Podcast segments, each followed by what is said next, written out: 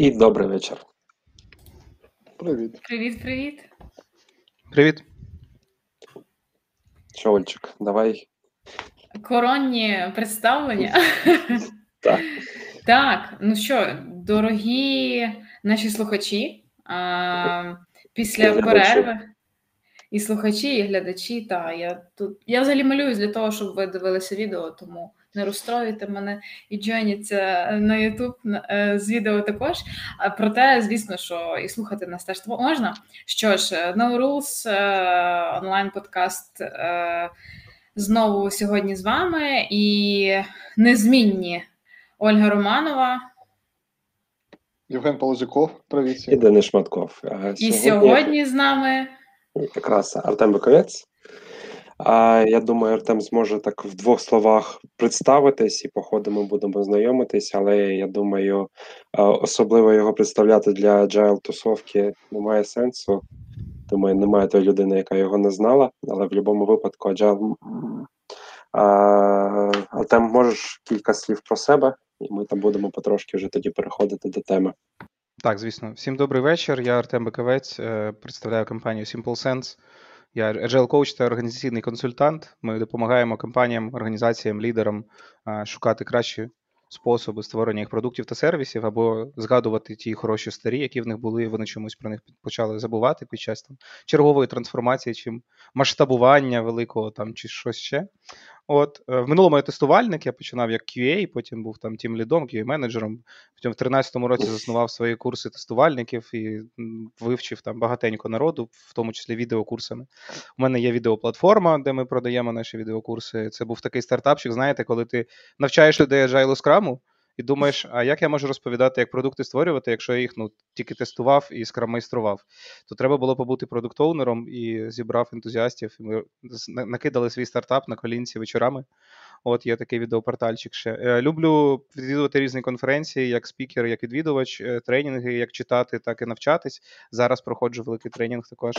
От і ділитися цими знаннями потім з людьми. От це мене реально драйвить, е, можливість повпливати на розвиток, ефективність та продуктивність е, людей довкола і робити там компанії людей успішнішими. А як наслідок, мабуть, економіку і цю країну, в якій ми живемо, також трохи успішнішою. От вболіваю за Динамо Київ е, за збірну України. Сподіваюсь, вони виправляться ще в цьому циклі. Е, Люблю хорошу музику. Вважаю, що в мене присутнє чувство гумору, тому іноді тут будуть якісь дуже дурні дивні фрази, але я вважаю це жартами. То наперед хочу попередити глядачів, щоб вони не сприймали дещо там надто серйозно місцями. Що ще? Все, мабуть. Та Так. якраз от я думаю, ми можемо спробувати е, в рамках Бліца. Да, Жень? Хотів сказати просто так чітко, іменно, знаєш, все по полочках, так сразу. То не перший раз. Не перший раз, так, так, підкреслити. Та іноді, іноді доводиться. Дяк, дякую. Да. Я щось точно забув, але то досить, я думаю. Головне, Так. Динамо, Так за ми тільки Динамо Київ починаємо. За Динамо Київ боліваєш, та подобається музика. Зараз от якраз розкриємо тебе більше. Та з приводу Ой-ой. Динамо Київ. Ви помітили, що це якраз третя гость нас, е, і кожен гость боліває тільки за Динамо Київ.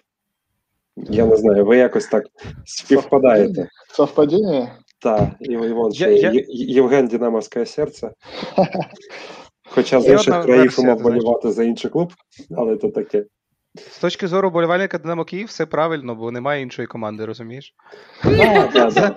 Були ще Карпати Львів, але, на жаль, вони тимчасово скінчились. Тимчасово скінчились. Тому. Ну і Дніпро так само. То лишилось в Україні тільки Динамо. Я, я, я промовчу. Поїхали, Денис. Е, в нас є така маленька традиція з гостями. Ми робимо бліц. Женя проводить аналогію з Дудьом завжди. От а, питання можеш коротко, можеш не коротко відповідати, як тобі комфортно, в будь-якій формі. А, Вибач, а буде в кінці буде в кінці запитання, щоб я сказав в обличчя пороху, якби зустрів його? Чи а, якщо хочеш, можемо. Ні, не треба. Не треба. Давайте. Ми за. Зеленського тоді спитаємо, що, що йому скажеш. Через 5 років. Добре. А клієнт чи команда? Ух, блін. А добре, мені подобається початок. А, раніше точно відповів би команда. От раніше. А, зараз сказав би і не те, і не те. А, Бізнес-гол. Ну, результат. А це неможливо, якщо вибрати щось одно. Ти коли сказала не то, не то, я сразу згадав аксіому Ескобара. Якщо ви знаєте. Добре. Ну, от, роки три тому я б не думаючи сказав команда. Е, Зараз я так не готовий сказати. Бізнес, бізнес-результат. З приводу аксіоми Ескобара, якщо не знаєте, краще не гугліть. От ти знаєш, що ти щойно зробив, що всі пішли гуглити. Тепер чекаємо хвилинку, поки вони почитають. Тож як е, цей, а потім буде ефект синіх вікон, так? Е, Чи дверей. Добре, наступне питання: зручний скрамайстер чи скіловий? Блін, от мені дуже подобається. Реально, скіловий скромайстер, він комусь тро- трохи має бути незручним. А, скіловий, скіловий, бо зручний з часом стане, е, ну, типу, як кіт старий. Знаєш, ти його колись взяв, бо він прикольний мурчав, а він вже Мгм. нічого корисного в будинку не робить, колись ти одну мишу давно спіймав, і вже не знаємо, на що ми його тримаємо. Тільки там кричить, в тапки ходить і їсти просить. І тембр муркотіння не міняється і взагалі. І шерсть повсюди, розумієш? Тобто вже воно по- по- спочатку, типу, зручно і прикольно, а потім нафіг треба, може навіть алергія полізе.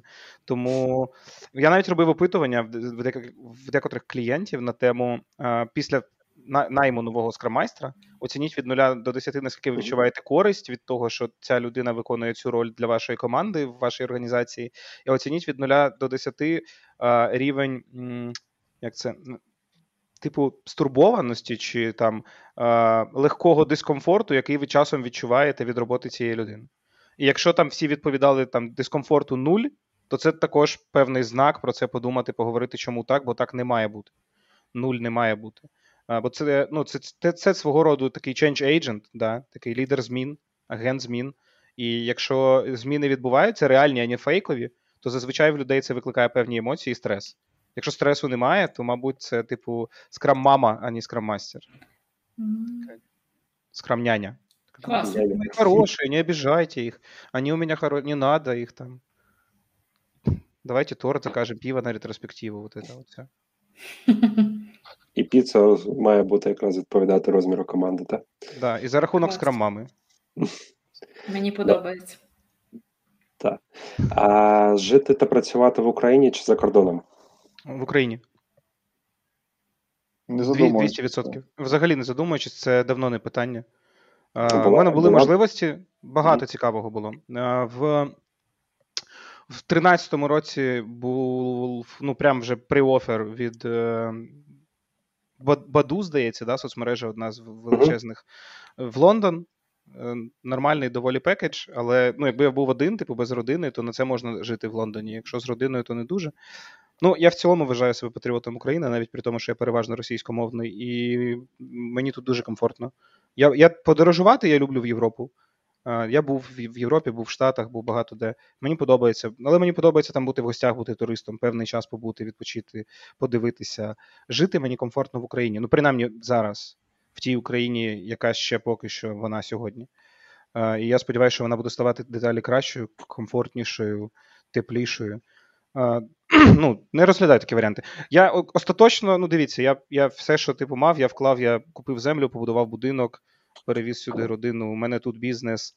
Тобто я повністю укорінився так, щоб вже складно було, навіть якщо дуже крутий офер якийсь прийде. А, а в принципі, теперішні часи дозволяють працювати з міжнародними компаніями, не, не виходячи з борщагівки, не те, що з України. То I, I don't see any problems in this. Мову головне вчити, а далі все буде добре. То є чудово. Тебе вже два плюса. Ти зболіваєш за Динамо Київ із Борщагів. А ти ведеш там, да? Так. Добре, а скільки треба зібрати плюсів, щоб там приз? Пройти Ну, наступний тур, знаєш? Окей, я, Потім, я, потім я. Женя нас вже кікне з цієї, зустрічі, ви вдвох залишитесь і будете проговорювати. А, Давай далі, Денис, бо у нас щось такий бліц. Питання за- класні, ну реально, я Зато прям. ми Я... розкриваємо гостя якраз. А ну е, так, я ще кажу, що у нас такий бліц треба тримати этот, розкривати більше. Good. Е, Стартап чи enterprise? Стартап, Сертифікація чи практика? Практика, Е, Продукт чи аутсорс? продукт. Е, Простіші Робота... пішли. Окей. Зараз буде ще. Робота онлайн чи офлайн? О, фак. Офлайн.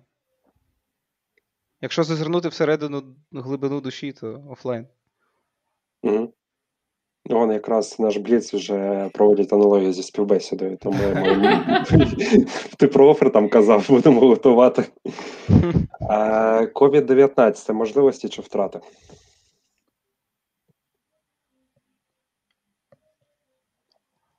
Це знаєте що? Я тут трохи поговорю, якщо дозволите.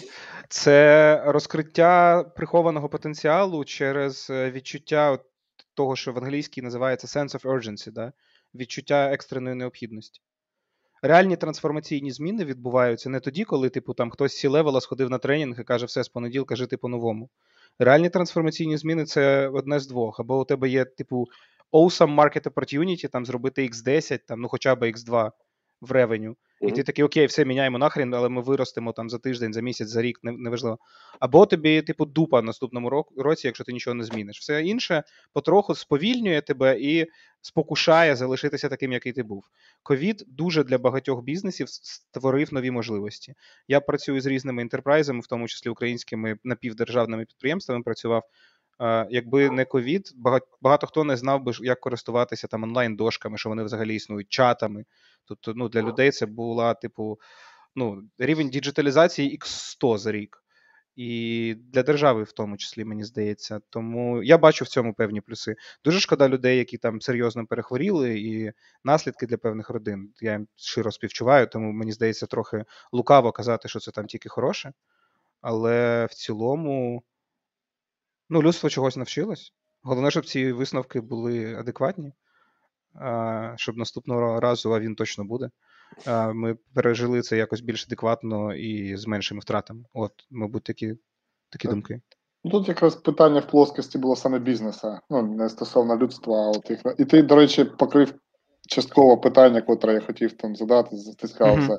head level пішов на на курси, ну, але це потім можемо якраз mm-hmm. поговорити. Давай повернемося, я це люблю. Та-та-та-та. Цікаво. До того підемо, того Жені якраз цілий блок з тим питань. То болюча тема в рамках трансформації. Yeah. А емоційний інтелект чи штучний? Ух. Емоційний. Емоційний. Yes. Штучний штучний це хороша штука. Штучний це хороша штука, але я відверто я його трохи трохи побоююсь. Отих роботів. Тест Тюрінга буде пройдено. Не знаю, не знаю. Я ну, я побоююсь цього. Я якось, знаєте, у мене є певні там упередження, да, як у всіх психологічні, і там е, відчувати впевненість в тому, що я хоч розумію, що буде далі, для мене важливо. Штучний інтелект для мене створює повну непередбачуваність того, в що це може трансформуватись, і викликає, ну, відверто називаючи, певну тривожність. Тому я би не хотів. Я б його десь от на певному рівні розвитку призупинив би, якщо це можливо. Але це неможливо. тому... контролювати? Ну, якось хоча б. Якось Причому як, якось публічно. Ну, великий дешборд десь, знаєш, там на Бродвеї. Всі таки бачать, що він сьогодні робив. Так. Дивись, наступне питання. Ти якраз згадав, що полюбляєш музику, але ти не сказав, яку групу. Це Рамштайн. Ага. Так, так? Їх їх в тому числі дуже сильно, так. Вот. А, І тут таке питання: Рамштайн дає останній концерт, а, і в той же день Динамо в Лігі Чемпіонів фінал. Куди? А, Давай так. Сьогоднішнє Динамо, якщо от в тому складі і адміністративному складі, якому воно є, то я поїду на Рамштайн. Ого, тобі не подобається піде... Луческу? Однозначно. Якщо приберуть приберуть Луческу, а якщо ще й Суркіси якось там ну, щось станеться раптом, то однозначно Динамо. Однозначно Динамо. Ну, тут питання а, в, в нинішньому стані ні. Динамо в фіналі Ліги Чемпіонів це яка Байдуже. Окей. Байдуже. Реально, з будь-якою вірогідністю, я тобі серйозно кажу. Рамштайн то Рамштайн, як то кажуть. Так. Рамштайн то так, такий заряд. Я потім по телевізору в запису подивлюсь нічого. Вимкну смартфон, щоб нотифікації з рахунком не приходили, і подивлюсь.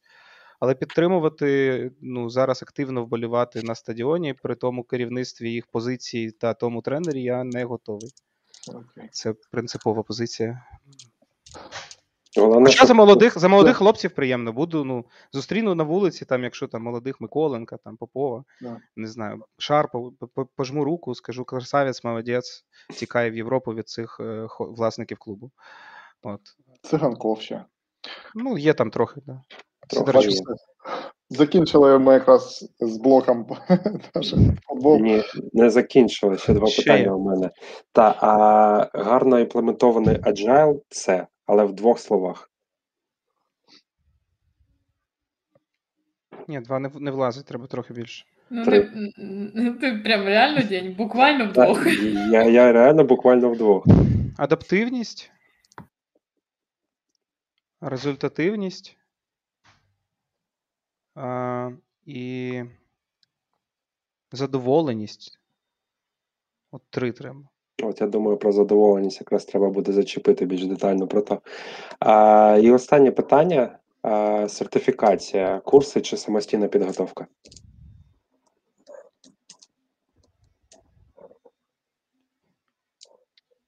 Тут вони різні є. Просто більшість, е, більш, більшість сертифікацій в Agile такі, що ти їх не можеш отримати, підготувавшись самостійно. Ти маєш заплатити тому, хто є сертифікованим тренером, і сидіти в його класі два, два дні. Тоді ти отримаєш. Єдиний варіант це Scrum.org, ну і купа всяких там індусів і LinkedIn курсів, які я не рахую за сертифікації. Тобто я, я вважаю, що є три сертифікації: це Scrum.org, Scrum Alliance і IC Agile. Ну, плюс всякі там Advanced at Scale, типу SAFe, LeSS і таке інше. З цього переліку виключно Scrum.org ти можеш готуватися здавати сам. От. Е, тому це, це не вибір, типу. Це, це реальність, яка тебе пушить в цей напрямок. Та, ну є ще, sorry, є ще PMI-ACP, там можна самому підготуватися. Ну тут і здати самому. А, sorry, я PMI-ACP не вважаю Agile сертифікацією. Я її вважаю PMI Project Managerською сертифікацією, але вона ще не доеволюціонувала до рівня е, повно, ну, того сприйняття Agile, який є в більшості саме Agile ком'юніті початкового. Вони якраз це зараз роблять. Тобто, Роблять, з роблять, вже краще. З новою редакцією, якраз яка має виходити, то вони вже повністю і майндсет agile закладають, і методології проговорюють. Тобто починають. Вони розуміють, що вони десь відстали по тому, і треба десь е, надолужувати і опрацьовувати потрошки. Але вони все ще трансформуються, тому якщо мати з чим порівняти, та, то Ні, однозначно в динаміці є певний рух назустріч тому, типу, що спочатку розумілося під словами Agile. Але перші ітерації, які були в PMBOT і так далі, типу там е, просто ти всередині проєкту, от саме девелопмент ти робиш ітераціями по скраму, і ми це називаємо Agile Development. Ну, ні, друзі, це не Agile. Agile це трошки інше. Ну, це робити Мгм. якісь практики з світу Agile, так, але це не бути Agile організацією. От, е, вже краще, однозначно. Ну, вони не дарма купили дисциплін Agile, вклали багато грошей для того, щоб все ж таки шматок цього пирога їм залишився повноцінно, а не так надкосити збоку. Молодці. Ну, Тоді а, аутпутом ми кажемо, що методом виключення немає можливості нормальну сертифікацію, ну як з нашого боку, нормально отримати самому, треба по-любому треба йти на курси. Ну, якщо, якщо саме ціль сертифікація. Я би просто ніколи не ставив початковою метою отримати сертифікат. Е, хоча ринок іноді примушує. Я свій CSM отримував в 2013-му. Чому? Бо я був тестувальником QA-лідом, а хотів бути скрамастером. Я приходив на співбесіди, мені казав, ні, ну ти ж тестіровщик, типу. І от мені треба було хоч якийсь типу аргумент. І от заради аргументу я дістав з кишені ті там майже тисячу доларів на той час немалі, пішов сам і сертифікувався в Scrum Альянсі, отримав CSM. І це спрацювало на на декількох співбесідах. Це дало мені можливість хоча б прийти на співбесіду. І там вже показати, що я можу, що я вмію, що я розумію, і стати скрам-майстром працювати. Я не вважаю, що це дуже хороший підхід. Коли я наймав собі скрам-майстрів як хайрінг менеджер, я ніколи. Ну, це, на, на, наявність сертифікату для мене ніколи не була критерієм взагалі. Бо Але я ти- розумію, як за що їх дають. Чітко підмітив, це якраз релевантно для людей, котрі хочуть поміняти свою сферу Ну, діяльності, чи, чи свічно, та, чи взагалі домен. Бо так прийде, ну, це буде підтвердженням, що він це послухав, провчив, там якийсь екзамен здав. це говорить, що в тебе є не лише Так. намір, але все ж таки і Дії. да. Ну, щось не Ну, так. Ти в це інвестував час і гроші, і це, це, це аргумент певний. Але дивіться, ну якщо ми це, це актуальне питання, ми маємо про нього трохи поговорити про сертифікації, так? Я можу Ні. там в три, в три хвилини просто чому мені, як хайрінг менеджеру, пофіг на сертифікати? От дуже простий аргумент. Scrum.org. Е, наприклад, я не знаю, Оля хоче завтра отримати Scrum.org сертифікат. Оля, наприклад, з дитинства товаришує там зі мною чи Славою Москаленко, чи кимось. І, і якось вмовляє мене. Ми відкриваємо браузер, я сідаю поруч на стільці, і ми відповідаємо разом на запитання. І на сертифікаті друкується Олине ім'я, чи Оля хоче подрузі подарувати сертифікат скраммайстера. Вона вписує в text field не своє ім'я і прізвище, а своєї подруги. І добрий вечір. І до мене на співбесіду приходить сертифікований Scrum.org Scrum Master. Я не можу цього перевірити ніяк, і Certification Body Organization цього не перевіряє. Scrum Alliance до мене приходить чувак. Що я знаю, що він заплатив 800-1000 баксів і два дні був присутній більшість часу, скоріш за все, в аудиторії, де є крутий реально тренер. Що він з того взяв, що він з того зрозумів, як він то зрозумів, я перевірю тільки на співбесіді. Крім того, зараз онлайн, то вже і не факт, що він там був присутній. Може, він борщ ходив їв в цей час, розумієте? І IC Agile це те саме, що Scrum Alliance, тільки ще дешевше. Тому для мене ці папірці вони говорять тільки про те, що людині не шкода було грошей, і це ну, хоча б щось. Якщо вже там другий, третій рівень відкриті, окей, да, там в Scrum.org і є якісь особисті співбесіди, рев'юшки, в Scrum Alliance і треба там есе писати великі, тебе має бути якийсь experience, хтось має його апрувнути, там CSP level. Але перший рівень сертифікатів він нічого не означає. Але це я не я не кажу, що не йдіть, не отримуйте сертифікації. Якщо у вас є такий намір, ви хочете вирости по цій лінійці, ви готові інвестувати в себе гроші, то це правильно. Я навіть боюся рахувати, скільки я грошей віддав за ті тренінги, які я відвідував сумарно. Компанія за мене ніколи не платила. Ну, я більше би до сертифікації відносився так, що е, це допомагає структурувати знання. Процес підготовки до здачі екзамену допомагає структурувати знання. Згоден з тобою.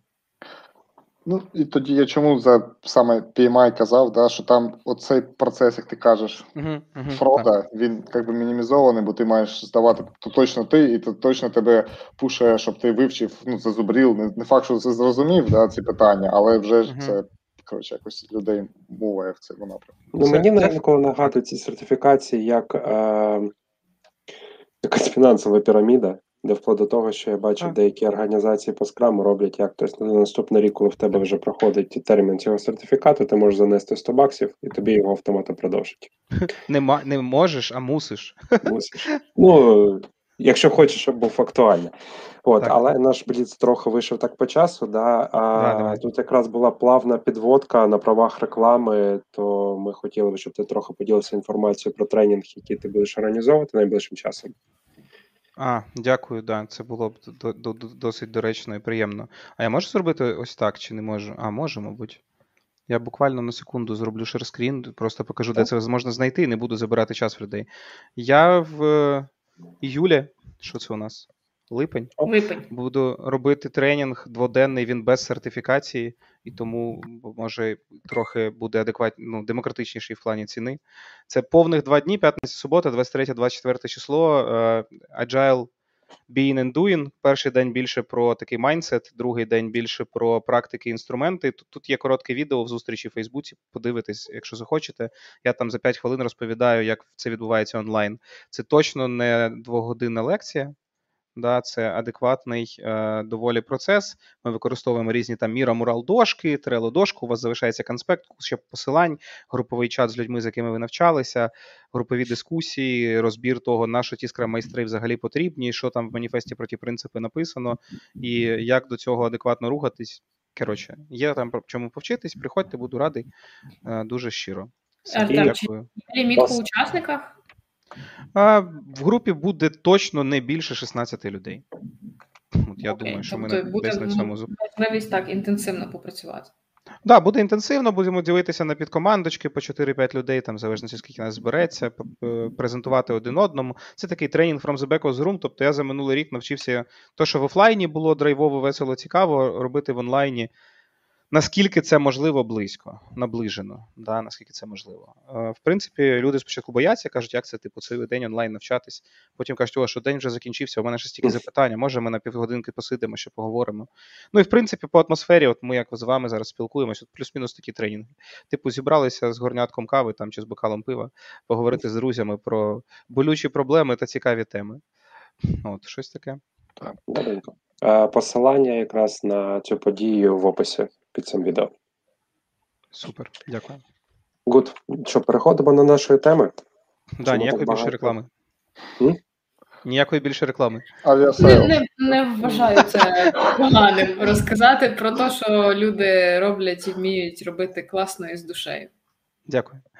Aviasales. Ще раз тоді, то, Оля, тоді Aviasales. Ніякої реклами, Aviasales. Треба Женя, тобі занесли хоча б, скажи, будь ласка. Я напишу, щоб може занесуть. Так. Ти прощупуєш да, наперед. Так. Добре, давайте почнемо все-таки більше ближче до теми а, з приводу хейту. Да. А, я думаю, якраз це будемо балансувати, і тут, в принципі, можемо дати Артем тобі слово. Ти почав, ми будемо потроху включатись також. Да, одна, мабуть, знаєте, з таких найчастіших запитів, які приходять до мене, є дві категорії е, клієнтів, які, звертаються. Одні кажуть, типу, ми вирішили йти там шляхом аджайлу, у нас майже ніхто не знає, як то робити, навчи нас. А другі, типу, ми тут працюємо вже не один рік, типу, ну, скрам, ніби, а може і не скрам, ми так ще для себе до кінця не розібрались. Ну, ми, типу, називаємо це agile. От, і відчуваємо, що в одній команді свій agile, в другій свій, в третій вони навіть між собою домовитись не можуть, що таке agile. І ти приходиш, кажеш там, а чого воно не працює? Так вона же по agile поміняли там в требуваннях. Там, а чого немає ніде документації? Так в agile ж не, не треба документація. Там, типу, а, а, а, чого ви кажете, що тепер треба 6 місяців працювати над тим модулем, якщо раніше за 2-3 місяці ми схожі робили? Ну так воно ж, типу, технічно недосконале, криве, там кастелі, граблі з палок і всього остального. А що таке? Ну, вона ж agile архітектура, типу. І оце слово agile, воно стає, типу, нарицательним, да, таке вже. Просто от якщо у тебе щось іде там, ну, непрофесійно місцями, там, чи неякісно, чи не структуровано, не організовано, у тебе є good excuse, типу. Ти кажеш, ну так це просто agile. От, і ну, мене це трохи ображає насправді. Я завжди жартую, що у мене на візитівках написано Agile Coach and Process Consultant. Я кажу, типу, слово agile, ну, обесценено дальше некуда, потому что, ну, какое только, простите, дерьмо не називали agile. Там слово коуч теж в Україні, воно таке, ну, доволі небезпечно, бо, типу, всі ці коучі лічностного роста, типу, хочеш заробити багато грошей, встань, іди і зарабатывай. Я заради таких от людей, оцих коучей личностного роста і консультантів успішного успіха, у мене на YouTube-каналі є рубрика, називається е, Топ-консультант. Це такий тролінг всього такого, типу, в три простих шага я розкажу вам, як зробити все, що угодно в цьому мире. Я періодично сублімую туди в цей плейліст. Ну, От. це як а знаєш друге, цей прикол Да. про консультантів, я, як заробити мільйон. Е, Так Ага. запишеш до мене на тренінг, та тренінг я і сам можу провести, а як заробити? Да, да, оце, оце, оця історія. І я, я чесно, я іноді там певний час на початку навіть соромився, типу, казати, що я там agile коуч, консультант.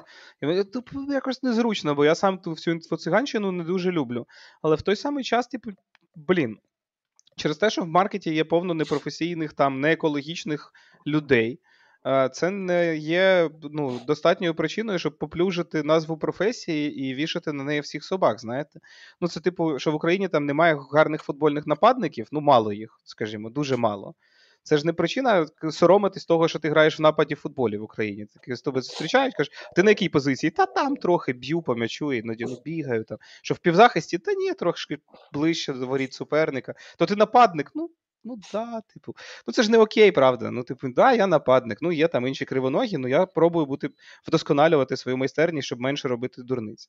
От я, я, я приблизно так само. Тому часто мені доводиться чим роб... що робити, насправді приходити до цих людей, які там вже ненавидять той agile, ти їм просто кажеш, у нас буде мітинг об... обговорити, як покращити процеси, і люди такі, та ну на, вже там ідуть LinkedIn оновлюють, коротше, резюмешки розсилають, в чатах там вже починається. Типу, Опять. Ш- Да, да, вот эти сплетни на кухне, только теперь в чатах, потому что все в онлайне, и такие типа, а, блин, какой-то очередной вот этот шарлатан, сейчас у меня поработать некогда. Вот, я просто роблю так, я прихожу, кажу, смотрите, я пришел с миром, я реально видел, как оно бывает, когда хорошо, я видел, как оно бывает, когда повний булшит. Давайте якось ну, адекватно співпрацювати. Типу, я абсолютно окей чути будь-який фідбек. Якщо ви не бачите в цьому користі, то, будь ласка, кажіть це от, от тут і зараз. Або ви не бачите в цьому там сенсу в тому, що ми пропонуємо, що ми робимо. Скажіть це прямо тут і зараз, не потім через місяць. Що я, ви мене місяць примушували займатися хернею. Типу, ну, це, це дуже пізно. Це без, безвідповідально. От так робити це безвідповідально. Ти місяць терпів, мовчав, щоб потім вилити відро бруду. Ні, come on, guys. Ти бачиш, що відбувається якийсь тут типу, ідіотізм, bullshit, підняв руку, кажеш, типу, guys, а що ми робимо? На що ми то робимо?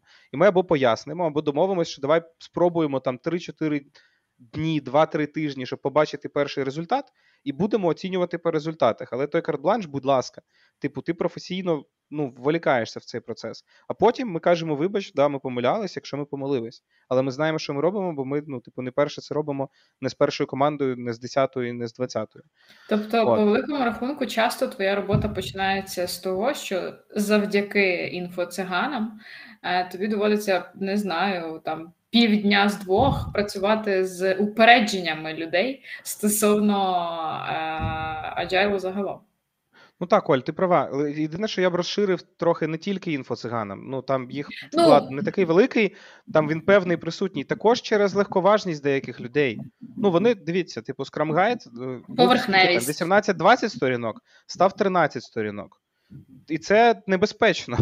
Це дуже небезпечно. Да? Це не PMBOK, де у тебе повно відповідей, хороші вказівки, щоб починаюча людина, у неї було там if, then, else, чик-чик-чик структурка. Але Ну, щоб ти розумів, кажуть- він навіть PMBOK зараз буде зменшуватись і спрощуватись.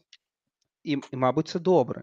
Але в, той, в той то самий час, ну, є це дві крайності, знаєш. Так, і, і отут у тебе початку, людина початківець дивиться на цю штуку. Там написано: там на пленінгу команда має оцінити, скільки задач вона вірить, що виконає до готовного, готового стану за наступну ітерацію і дати свій прогноз. І все, і там не описано, як оцінювати, хто оцінює. Що таке прогноз? Чи 100% його треба виконати? А що раптом, якщо то там мільйон запитань, але не всі в цей час такі кажуть, блін, треба піти в когось повчитись. Дуже багато компаній кажуть, слухайте, Scrum simple, типу, easy to understand, easy to try, давайте спробуємо. Вони пробують так, як вони звикли працювати. І по факту, типу, багато чого не змінюється. Вчорашній бізнес-аналітик тепер називається продукт-оунером, хоча по факту в термінології Scrum він є- не є. Де-факто там є інша людина, яка реально оунить продукт, в якої бюджет, в якої стратегія, реальна пріоритизація, реальне go, no go. А це просто людина, ну, пісар, створює задачки в джиру. Ну, типу, це окей. Це хороша, корисна робота, але ти Ну, не є продуктом. І так далі, знаєш. за продуктовнера ти згадав, та е, є, ну тобто е, там розбирав такі різні статейки з приводу хейту, якихось проблем, то дуже популярна тема, що тобто, гарних власників продукту майже не існує. Да. Це, більше як е, міфічний персонаж, але без нього не, не може існувати скрам нормально, та? тому що Мгм. навколо цієї людини тобто, має триматись все. Тобто, це той гол, про який ти говориш, і команда, і е, рух до якогось делівері. І от е, мені здається, що дуже важливо якраз або на своїй стороні мати цю людину і розвивати ці компетенції, або Мгм. десь юкейтити замовника. І Мгм. от як тобі вдавалося поставити, ну тобто, якщо це на стороні замовника, да, тобто допомогти, щоб ця людина стала тим продуктовнером і е, він не був перс- міфічним персонажем. Дякую. Це слухай, класне питання. А, декілька думок з цього приводу. А, перша, е, коли ти задавав бліці запитання Enterprise чи стартап, одна з причин, чому стартап була от саме цей, цей топік. В стартапі простіше дотягнутися до реального продукт-оунеру. Набагато простіше. Якщо б ти ще спитав аутсорс чи product development, я б сказав, звісно, product development in-house, бо також тобі ну, от витягнута рука, у тебе є цей продукт-оунер. Друге, теза номер два. Мені подобається, як в LESS фреймворці визначається продукт-оунер. Це не full-time job. Це людина, в якої є свій full-time job в організації. Можливо, це head of marketing, віце-президент по маркетингу. Тобто це Можливо. більше як роль. Це роль. Там. Мгм. І ми не хочемо перегружати цю людину тим, що вона буде писати сторіки в джиру. Ми хочемо, щоб ця людина організувала зустрічі з тими стейкхолдерами, які будуть кларифікувати, да, уточнювати вимоги для команди, відповідати на запитання, розповідати бізнес-flow, розповідати про- потреби юзерів, або навіть організовувати сесії інтерв'ювінгу юзерів при девелоперах або з ними в складі групи, яка інтерв'ює юзерів. І ми таке робили. І це фантастика. Це реально фантастика. І ми не хочемо, щоб ця людина full-time займалася тактичним мікрорівнем, типу на daily скрамі, зранку спитати, а ти ту таску подвинув в тестінг вже, чи ти її потім туди посунеш. Розумієте? От Ага. ні. От немає там цієї людини бути. А відносно клієнта дуже швидко. А коли я був інхаус, мені пощастило, в Levi9 я працював здебільшого з аутсорсингових компаній, де ми кажемо клієнт і ми, да, типу, є дві два офіси. То там ті клієнти, з якими я працював, вони здебільшого Нідерланди, а в Нідерландах це дуже розвинута історія з цим аджайлом, і вони самі вже були доволі таки аджайл. Доволі таки аджайл. В в тих е, аккаунтах, в яких я працював, вони розуміли, що вони не є реальними продукт-оунерами, що вони скоріш проксі, навіть в цьому сетапі. І тому вони поводились дуже адекватно до цієї ролі, намагаючись привести нам конкретних стейкхолдерів, які нам розкажуть, що реально треба, і організувати нам бізнес-тріпи в офіси клієнтів нашого клієнта. Тобто ми ходили до клієнтів нашого клієнта в Нідерландах. Це було дуже круто. От а зараз у мене, як у зовнішнього консультанта-тренера, є клієнти аутсорсингові. Я не знаю, чи можу їх називати за NDA, мабуть, ні, але вони там входять більше тисячі співробітників в надову, їх можна пошукати. І у них американські е, великі інтерпрайзи в клієнтах. Я працюю на рівні інженірінг менеджер це е, наступна людина після CTO компанії, там дуже великої, і, і Head of Product. І от я з ними, у мене є сесії певні, небагато, але є. Де я можу з ними там позадавати якісь запитання, запитати, куди ви прагнете, який у вас план дій, що ви будете робити, щоб команди це краще розуміли, е, що ви думаєте відносно структури, як її спростити і так далі. Не все виходить, я не буду брехати. Це enterprise, і у них є там свої підходи, але мені дуже допомагає одна штука це переживати там, не знаєте, щоб не пригорало, і ти не думав, що я типу лузер, у мене нічого не виходить. Я колись років 5 тому в LinkedIn вичитав одного японського дядьки, він теж agile коуч, е, respect the pace of change. Тобто Поважайте швидкість змін. Система не завжди буде мінятися з тою швидкістю, з якою б вам хотілося, як людині, яка робить ну, певні трансформаційні ченджі, так? Change management. Система буде змінюватись з тою швидкістю, яка комфортна системі. І супротив буде завжди, і це намагання зберегти статус-кво буде завжди. Тому треба з повагою ставитись до тої організації, в яку ти прийшов, як той коуч-консультант, неважливо, скрамастер, і давати їм час на те, щоб стабілізувати певні нинішні там зміни, звикнути до них, е, осознати, да, там, усвідомити необхідність наступних кроків, разом їх спланувати, тобто co-creation, не пуш зовні, і далі потроху-потроху йти. От. Е, Фу, я Приклади в аутсорсі продукт оунера на своїй стороні я бачив, але Мгм. дуже складно. Дуже складно це робиться.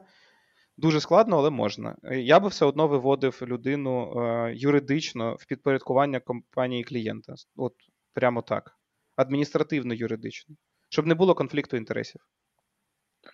Ти, коротше, так цікаво розказував, так в тебе темп такий, знаєш, я в мене хочу влізти, але так, коротше, я себе стримую, що типу, хотів, знаєш, зупинити запитати.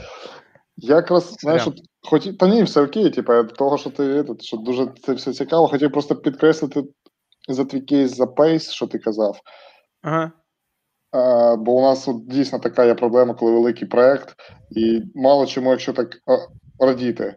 І треба знайти якраз ці маленькі кроки, що ми зробили класного за минулий тиждень. Це дуже типу, надихає, коли ти, типу, так. Оце Це- дуже важливо, щоб не вигоріти і не вмерти. Жень, це дуже, дуже важлива штука, дуже крута. Дякую, що ти про неї кажеш. Про неї треба багато казати, особливо менеджерам, лідерам.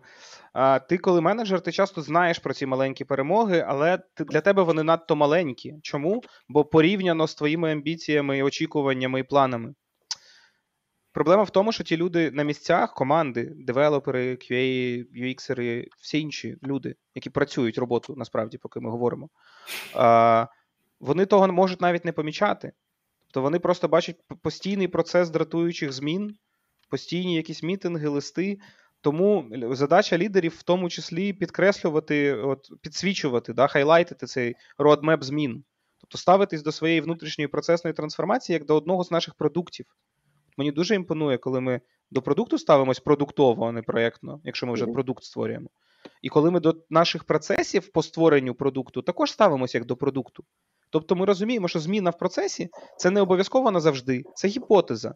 От ми думаємо, що сторіпоінти це добре, а може виявитись взагалі фігня собача.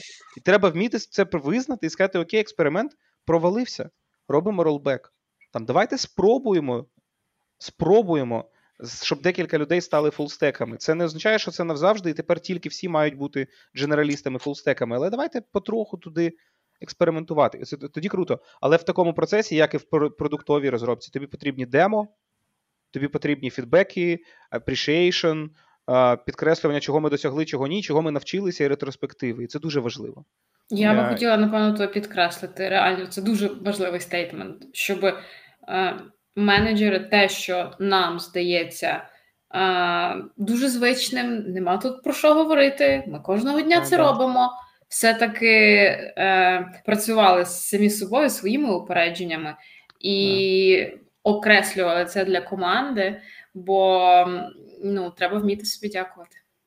Оля, це круто. Я фразу одну згадав. У мене там був один товариш, і він каже: ну, ну що тут, типа, ну это, это как самовосхваляться какими-то ничтожно маленькими результатами.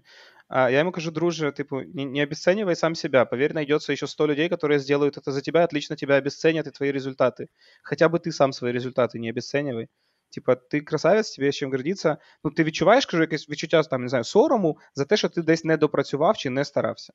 Чи ти там на, на, в півруки, там, ну так, типу, ну трохи ну, можна було напрягтися, я не напрягався. Кажу, якщо такого відчуття у тебе немає, якщо ти відчуваєш там виснаження, ти зробив все, що міг, кращі ідеї, які ти на той момент мав, не не ті які ти зараз вже розумієш, то само собою, от тоді. Тобі не має бути за це соромно. І ти маєш людям про це казати, що типу, guys, ми разом це робили, ви круті. У нас не завжди виходить так, як ми очікували, але ну блін. Хто нічого не робить, Ті ми Так, тоді е, Да, хотіли якнайкраще і зробили якнайкраще, як ми могли. Так? однозначно. Оце мене дуже резонує, я себе теж так намагаюсь. Ми Женя вийдемо з флакнем зараз вдвох. Так, так. Я знаєш, я, Артем, ще от в рамках питання Дениса, ти коли відповідав, ти казав, що ти е, консультант компанії, де там engineering manager і там CTO, по-моєму, чи хтось. І от мене таке цікаве питання було: от, і ти почав з того, що проблема, коли ти заходиш, робиш цю трансформацію чи імплементуєш якийсь фреймворк, ти стикаєшся з нерозумінням команди. А як легше, типу, пройти через команду їх, щоб вони повірили в це, чи навпаки через верхушку, щоб верхушка зрозуміла, підтримала, і типу так, от таким якимось чином насаджати. Ну, де така формула for success, більше Мгм. кейсів, як з якої легше. сторони заходити. Так, так, так. Ну, рух, рух має йти на зустріч з двох сторін. Дивіться, це однозначно. А, ну, типу, якщо знизу всі будуть розуміти, хотіти, це однозначно ну, precondition. Без цього ми нікуди не підемо, але їм можна це продати або домовитись на, первый, на перший період про щось, коли люди відчують для себе особисті profit, benefit, переваги, то вони включаться. Це однозначно. Бізнес переконати можна тільки результатами, не словами, там, не гарячими очима співробітників. Потрібні якісь метрики, показники. Тому я, коли заходжу, я стараюся домовлятися, звісно, не з там PM однієї з команд чи з командою, а одразу, щоб розмова була на рівні там, типу, Head of Product е, або ну, якихось людей, в яких, які відповідають за бюджет і ревеню, які будуть потім запитувати за результат. Тобто ті, хто Ну, платять вони за цей проект. думають грошима. Так, і одне з ключових питань. Е, мені сьогодні якраз попало в LinkedIn, також мені дуже сподобалось, воно мені резонує з тим, що я роблю. Що коли ти заходиш, е, е, він сказав: Start your agile engagement right by asking executives a question from jobs to be done framework. What job have your organization hired agile to do? Типу, починаєте з топами з запитання, типу, ви agile собі наймаєте на роботу, щоб я- яку він за вас робив роботу. От, і це дає от просто відповідь на це запитання, дає безліч інсайтів. Типу, на якому рівні зараз розуміння цих топ-менеджерів чи цього топ-менеджера конкретного, конкретної, якщо це вона, відносно тематики agile. Бо іноді це, типу, у мене був конкретний випадок. Дивіться, до мене звернувся клієнт. Вони знайшли в Ютубі. У мене там є одне відео з ITVDN зроблене разом на 120 тисяч переглядів вже про Agile Scrum, легкий вхід. Да, да, воно якесь вірусне стало. Там я в Казахстан літав до клієнта в Казахстан Інтертоп. Іду в ТРЦ, мене зупиняє якийсь чувак. Причому він за мною ходив спочатку хвилин сім. Я така ж трохи напрягся, я сам з Виноградаря, зараз на Борщагівці живу. Думаю, якщо за тобою ходить якийсь казах в спортивках, це трохи стрьомно. Е, ой бой, є же. А, Є Ой, же. бо, ой, бо. Да, і він такий, типу, ходить, ходить, і щось, типу, телефон у нього в руках. Я думаю, що таке? І він такий підходить, каже: Извините, пожалуйста, показує мені, мене на Ютубі, і такий, це ви, это, это ви, що ли? Я говорю, ого, ви в Казахстані, можна з вами сфотографуватися? Я говорю, блін. Я говорю, чувак, ти мене реально приколов. Ну, давай, кажу, добре. От, так я це до чого? А, відео, клієнт. І клієнт, це був банк з Азербайджану, в якого в 16-му році не було мобільного банкінгу. От 2016 рік вони у них 60 тисяч клієнтів більше активних юзерів, і є тільки веб-банкінг, причому такий, пам'ятаєте, Java Applet, той старий, який глючить, там інтерфейс, ну не дуже user-friendly. От, їм треба це швиденько зробити, бо вони вже втрачають реально клієнтську базу. А, і їм е, розробка ватерфольна, класична, функціональні команди. І їм Head of е, IT каже: «Пф, десь два роки. От, е, вони кажуть, ні, ми два роки не можемо чекати. І вони знаходять червону книжку Сазерленда Scrum Doing Twice at the Same Time. Він каже: О, це ж буде за рік, мені подобається. А, Ще, ще він, ставить, вибір. він ставить задачу цьому Head of IT також прочитати за вихідні книжку. В понеділок зранку у них кол. Вони обговорюють, типу, ну що, будемо пробувати так робити. Він каже: слухай, стрьомно. Ну воно дуже якось просте, явно будуть факапи, нам би досвідченою людину якусь. І вони лізуть в YouTube, знаходять моє відео і пишуть мені в LinkedIn, типу, добрий день, а чи можете ви прилетіти в Баку? Ми все, типу, готові оплатити. Ми хочемо тренінг, і ми хочемо початок імплементації процесу в нашому банку. Я кажу, why not? Тільки скажіть, на що це вам? Вони кажуть, хочемо вдвічі швидше зробити мобільний бенкінг. Я кажу, так, стоп. От тепер давайте трохи зідзвонимося і поговоримо нормально, вже не в переписці. Я їм пояснюю, що типу, якщо у тебе є піцерія, і вона за день робить там 50 піц, от, і у тебе є певна кількість тіста, грошей і працівників на кухні, і певна кількість клієнтів, які приходять, то по скраму, якщо ти їх заставиш працювати, то 100 піц у тебе не з'явиться за зміну з того самого тіста і з тих самих людей. У тебе, скоріш за все, буде 30 піц. Але можливо, ти будеш кращий у ревеню на виході, бо ти менше викинеш, бо ти будеш готувати такі піци, як хочуть люди, а не такі, як сказав шеф-повар на сьогодні. Тобто, але не одразу. Спочатку ти нормально ввалиш грошей, хтось звільниться, нерви, гроші, ризики, але потім, якщо стабільно, акуратно, можливо, можливо, ти відмовишся від скраму, перейдеш на канбан, але і це буде набагато розумніше для піцерії, до речі, але. але. От, і я їм пояснив, що вони кажуть, да, ми, ми ж не ідіоти, як би ми розуміємо, но ну, быстрее можна. Я говорю, быстрее ви вийдете в production. От в, в production ну, продукт піде раніше, ніж за два роки. Але це буде взагалі не такий продукт, як зараз описали ваші бізнес-аналітики. Каже, а який? Я кажу, такий, яким зможуть користуватися юзер. Ключові найпріоритетніші потреби, якщо ви їх вмієте визначати, він буде вирішувати. Але не все, що ви там собі понавигадували. І це можливо зробити навіть за півроку, якщо у вас є бекенд інфраструктура вже, а вона у вас є, бо у вас є веб-бенкінг. Він такий, да, типу, да, да. Я кажу, ну працюємо, такий, да, працюємо. І от я у них був тоді в жовтні, і в кінці березня, на початку квітня, вони вже були в App Store і. І у них був banking, ну такий базовий, але набагато краще, ніж нічого. Там можна було виписки подивитись, зробити, перекинути з рахунка на картку, з картки на картку. Ну, такі базові операції були доволі не, ні, ні Приват24, ні Монобанк, ніякої Але реклами. працювала. Але доволі таки так. Так, Так, я би ще, напевно, захайлайтила що, те, те, що ти сказав. У вас буде, якщо ви е, вмієте, е, зумієте визначити ключові фічі. Угу.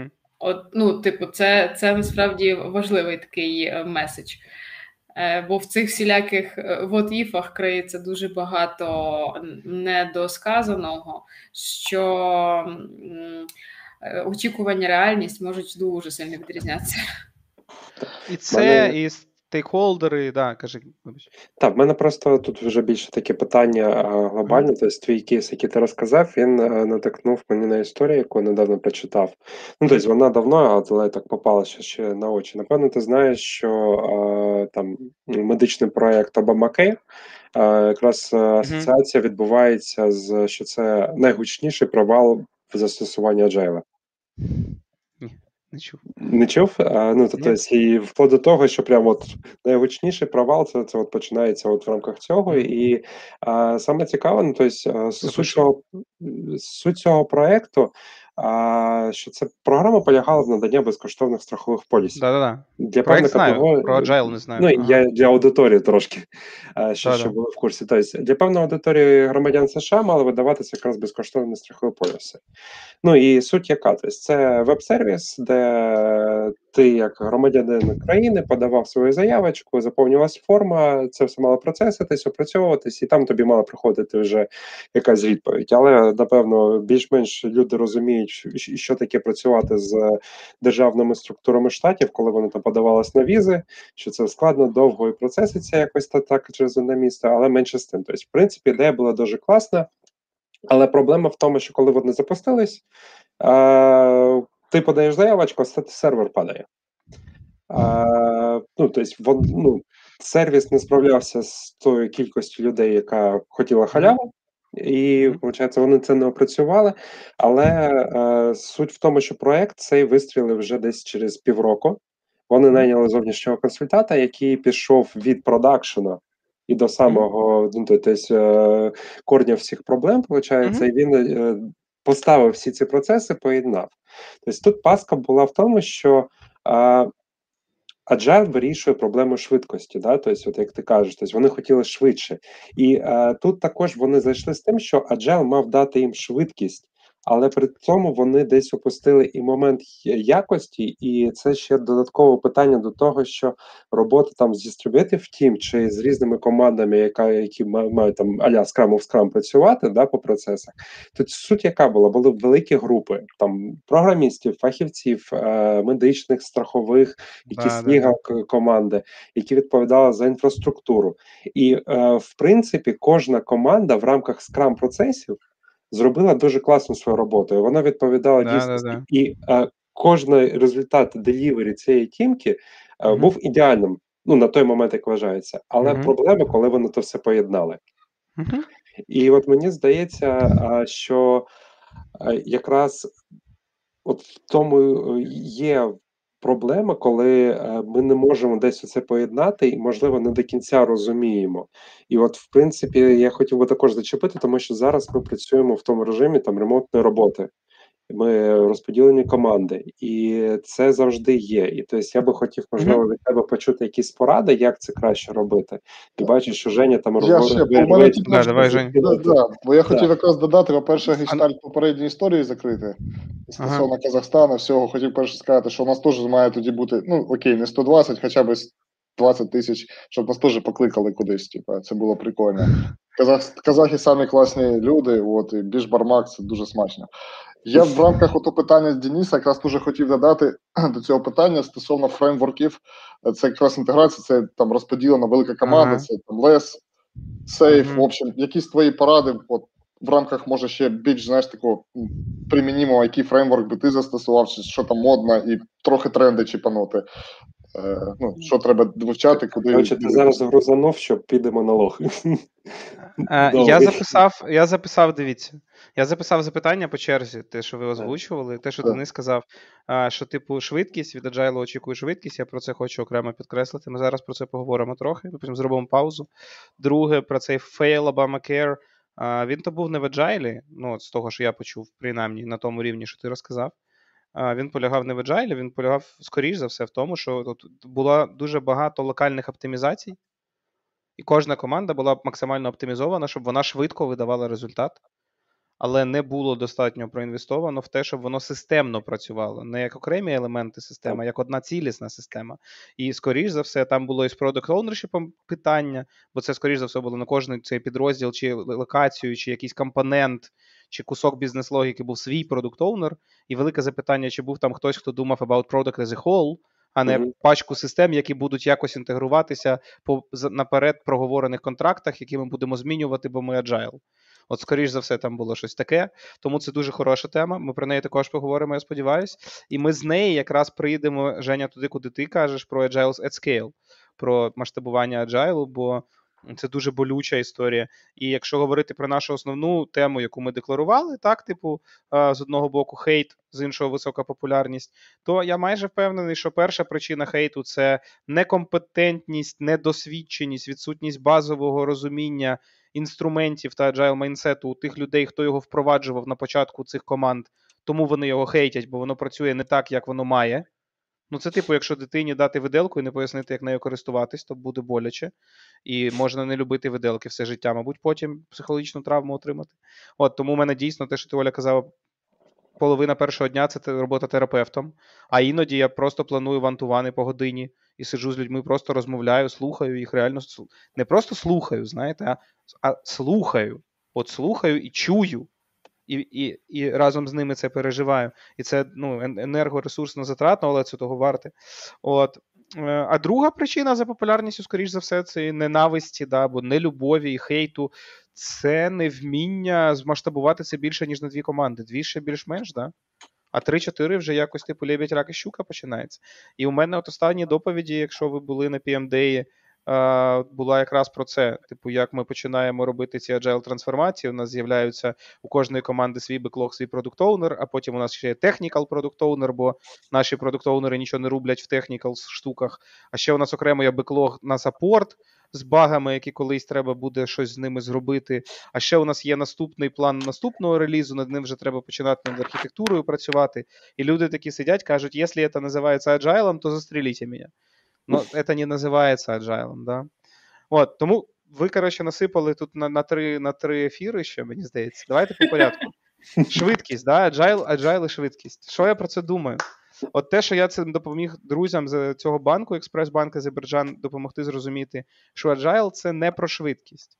Один з ауткамів, один аутпут, який ви можете з нього отримати, це більш швидкий вихід в продакшн але не для того, щоб більш швидко робити продукт, як ви його думали на початку, а для того, щоб якомога швидше отримати перший фідбек. І от, судячи з історії Obamacare, чого вони не зробили, вони не зробили дуже просту штуку. Вони цю махіну збирали півтора року, якщо я не помиляюсь, якщо не два.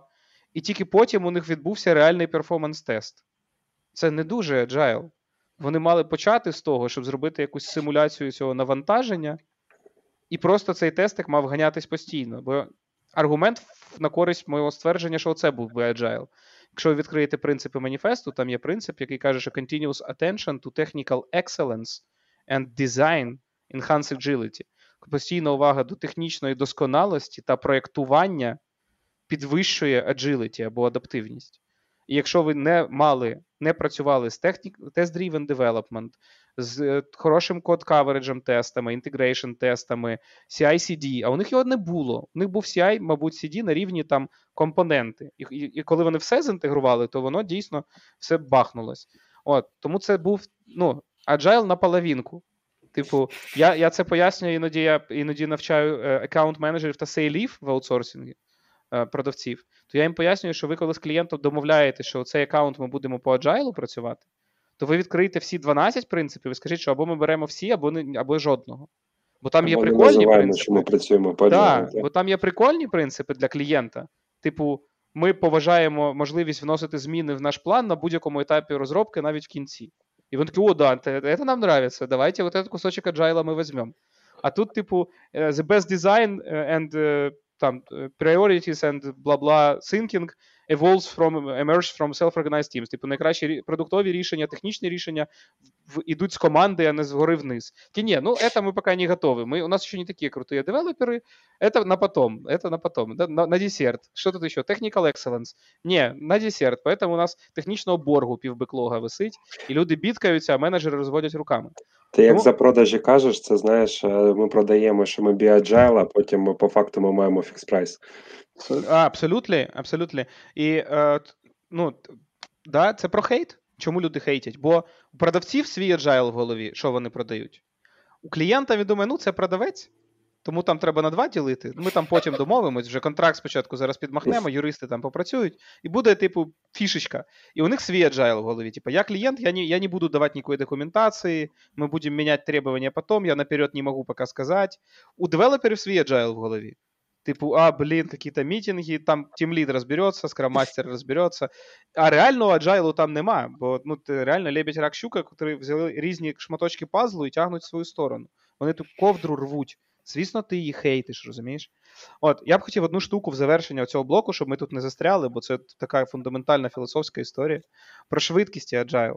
Це один з найпопулярніших місконцепшенів, що е, ціль впровадження, ну, тобто оптимізаційна ціль, до якої тобі допоможе прийти agile, це швидкість девелопменту, чи там cost of development.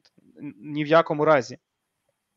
Agile, якщо глядачі хтось з вас не чув від мене це раніше, або від авторів маніфесту, він мав називатися спочатку не Agile маніфесто, а Adaptive Software Development Manifesto. Маніфест адаптивної розробки. Але він так не називається, бо один з соавторів за рік до того випустив книжку, яка називається Adaptive Software Development. І інші сказали, давайте проголосуємо. Даже. Я просто хотів, знаєш, щоб думаю, у мене смішні жарти, хотів сказати. Давай. Ти коли сказав, що один із авторів, і після того не випустив книжку, думав, committed suicide. Типу, я думав, це було би по- по-рокерськи, знаєш, типу, і тому книжка б вийшла інша. Це було б sorry, так. да. Ні. Ні, він, він, він зробив, він просто. Воно раніше, до того, як стало Agile кликатись, воно існувало вже більше 10 років, там в різних форматах. Scrum з 95-го, Agile Manifest в 2001-му підписаний. До того, що були там всякі крістали, DSDM і так далі. От. І вони називали це lightweight methodology, але їм не подобалась назва methodology, і їм не подобалось lightweight, бо якось воно звучить не дуже.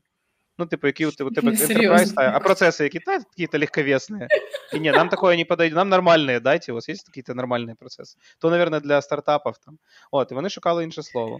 І слово, яке описувало суть, це було про адаптивність. Що таке адаптивність? Це властивість системи швидко змінювати напрям руху в залежності від змінюючихся запитів та обставин нав- навколишньому environment.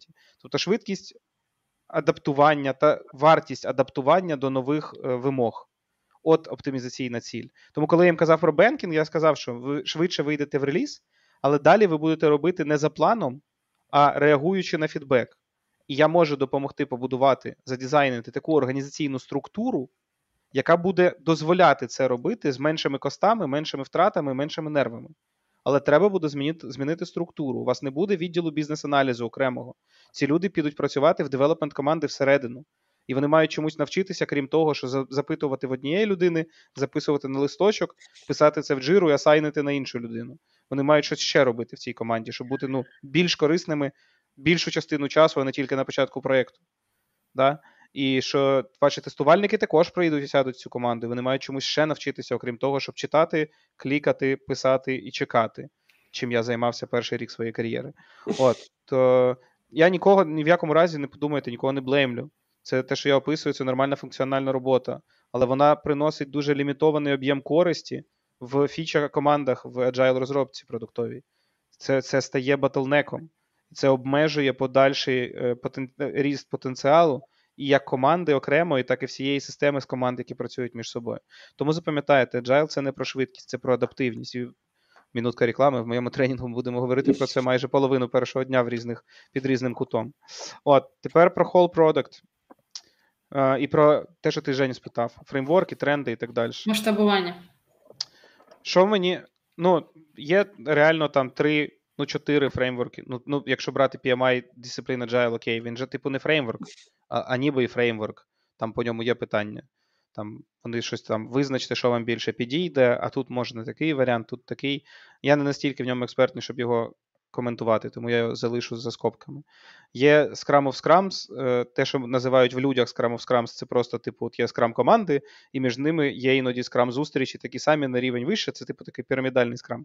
А є Scrum of Scrums Сазерленда, це такий більш-менш відносно інших свіжий фреймворк, хоча він каже, що він дуже старий, просто він його раніше не публікував, так не називав. Там можна побачити такі органічні структури, і там мільйон Є Scrum of Scrum of Scrum Scrum Master якийсь. А, Для мене це пахне ієрархією. І це пахне певною вертикальною пірамідою скрам-майстрів, що є головний, у нього є пару під ним, у них є свої, там і далі є десь падавани. Да?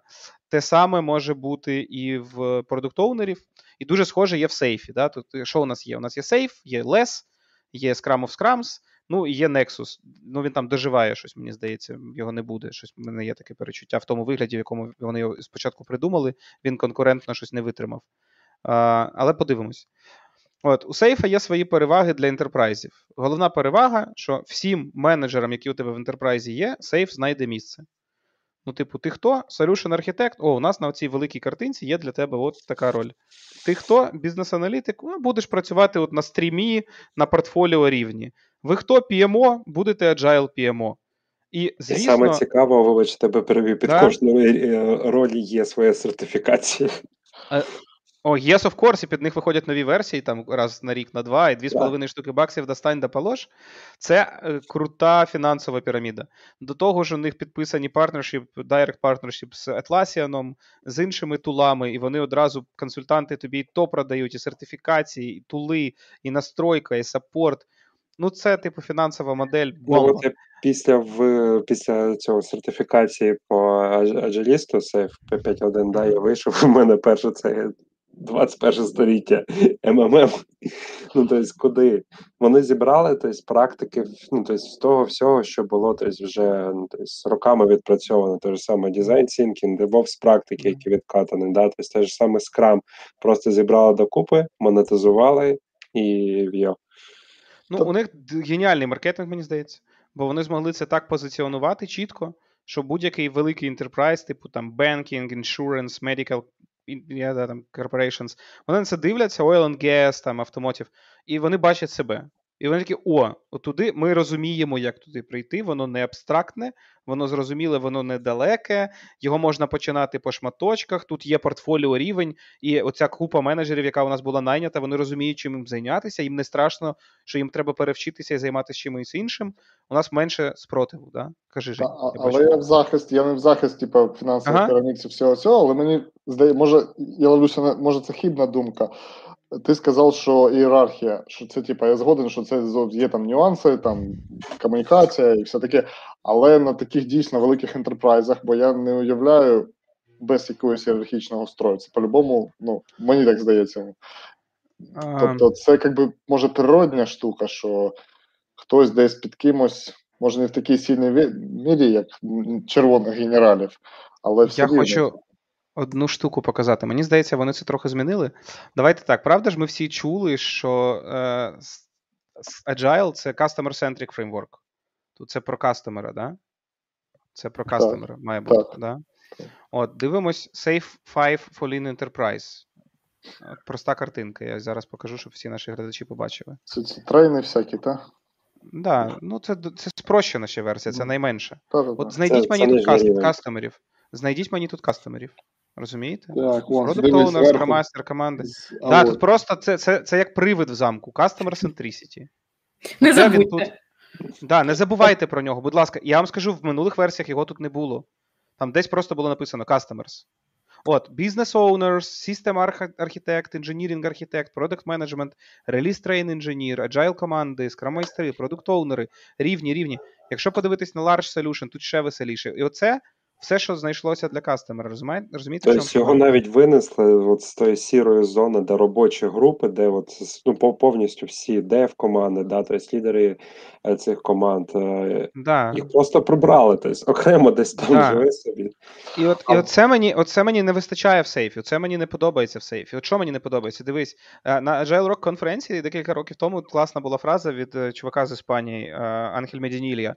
От він таку штуку сказав, що the biggest problem of modern software development is not a, uh, mm, transferring from monoliths to uh, microservices. Типа, е, не в цьому проблема. Проблема не в DevOps практиках, проблема не в не в, не в нестачі кадрів. Проблема в тому, що якщо ти візьмеш середньостатистичного software-developer а в світі взагалі, і запитаєш у нього, кого він краще знає, свого бізнес-юзера, який користується аплікейшном, який він пише, ельфів чи єдинорогів, то для нього немає принципової різниці. Бо ельфами він колись грався там, дивився у Толкіна, грався в Lineage, е, єдинорогів він бачив у доньки там в Little Pony чи в якомусь іншому мультфільмі.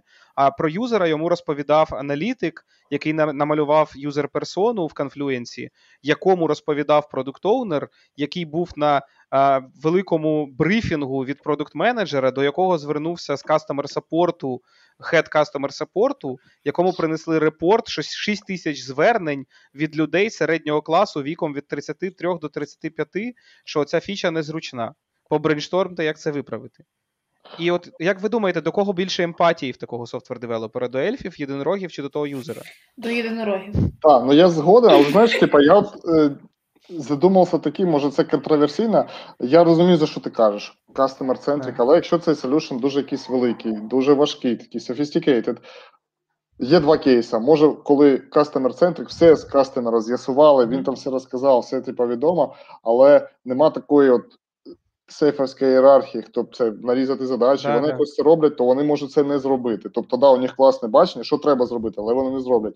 А інша крайність це коли вони знають, як це зробити, але вони взагалі зробили, типу, замість ельфа зробили єдинорога. Да? Ну, типу, Так, зробили те, що могли, а не те, що треба. Те, що їм дозволяло. крайності, да, що тут, тип, ну, коротше, треба десь баланс якийсь шукати. Жень, мені здається, це навіть не проблема в методологіях. Тобто тут більше підхід по роботі з самим замовником. Тобто, умовно, а, це знаєш, як а, там в старі часи на верхах вирішили, не зароблять. І або такі во, і не зароблять, як сказали, ті люди, які ніколи цього не бачили. Так і Да. зараз є. То до тебе приходить замовник, і вони в рамках свого там топ-менеджменту, да, то, чи якогось середнього менеджменту, вони розуміють, що мають зробити. Але по факту, навіть якщо це внутрішні якісь системи, то не завжди спускається це до низів і не проводиться робота там з тими енд-юзерами, які будуть проводити там ну, тобто 90% свого часу в цих системах. І от з цим більше проблема. Тобто, це тобто, ну, набагато глибше. Дивись, це от Денис я з тобою згоден, це половинка того ж, те, що ти описав. А друга половинка, і ти нікуди від неї не підеш. Ми можемо скільки завгодно людям розповідати про культуру.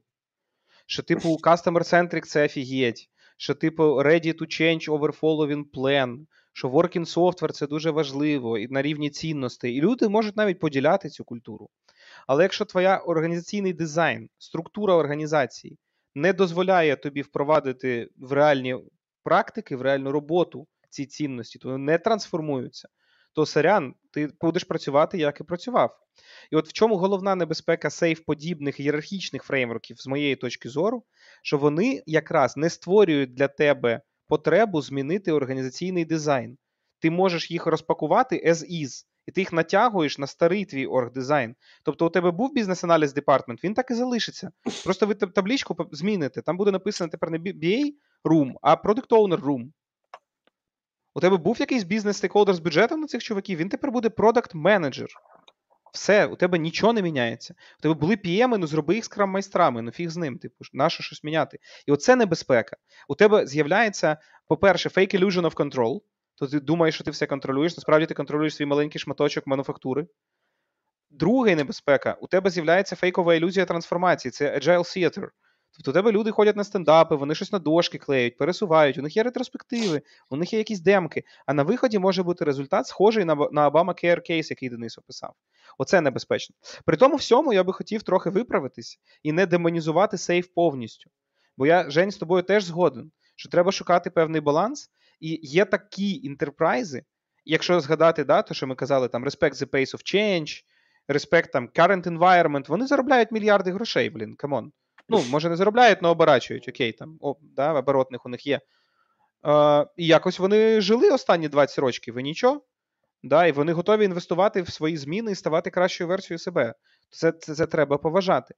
Я я би розглядав SAFe-подібні ієрархічні ет, е, моделі оргдизайну організації в agile трансформації як певний брідж, як певний мостик, як певний тимчасовий період для подальших змін. Ну, з такого простіше розпочати. Ну, це типу, як ти хочеш схуднути, і тобі потрібно більше рухатись, тобі треба бігати. Ти не можеш одразу стати марафонцем. Тим більше, не найкраща ідея групу таких людей одразу поставити на одну доріжку на естафеті проти спортсменів. Бо хтось може не добігти свій шматок, свою дистанцію.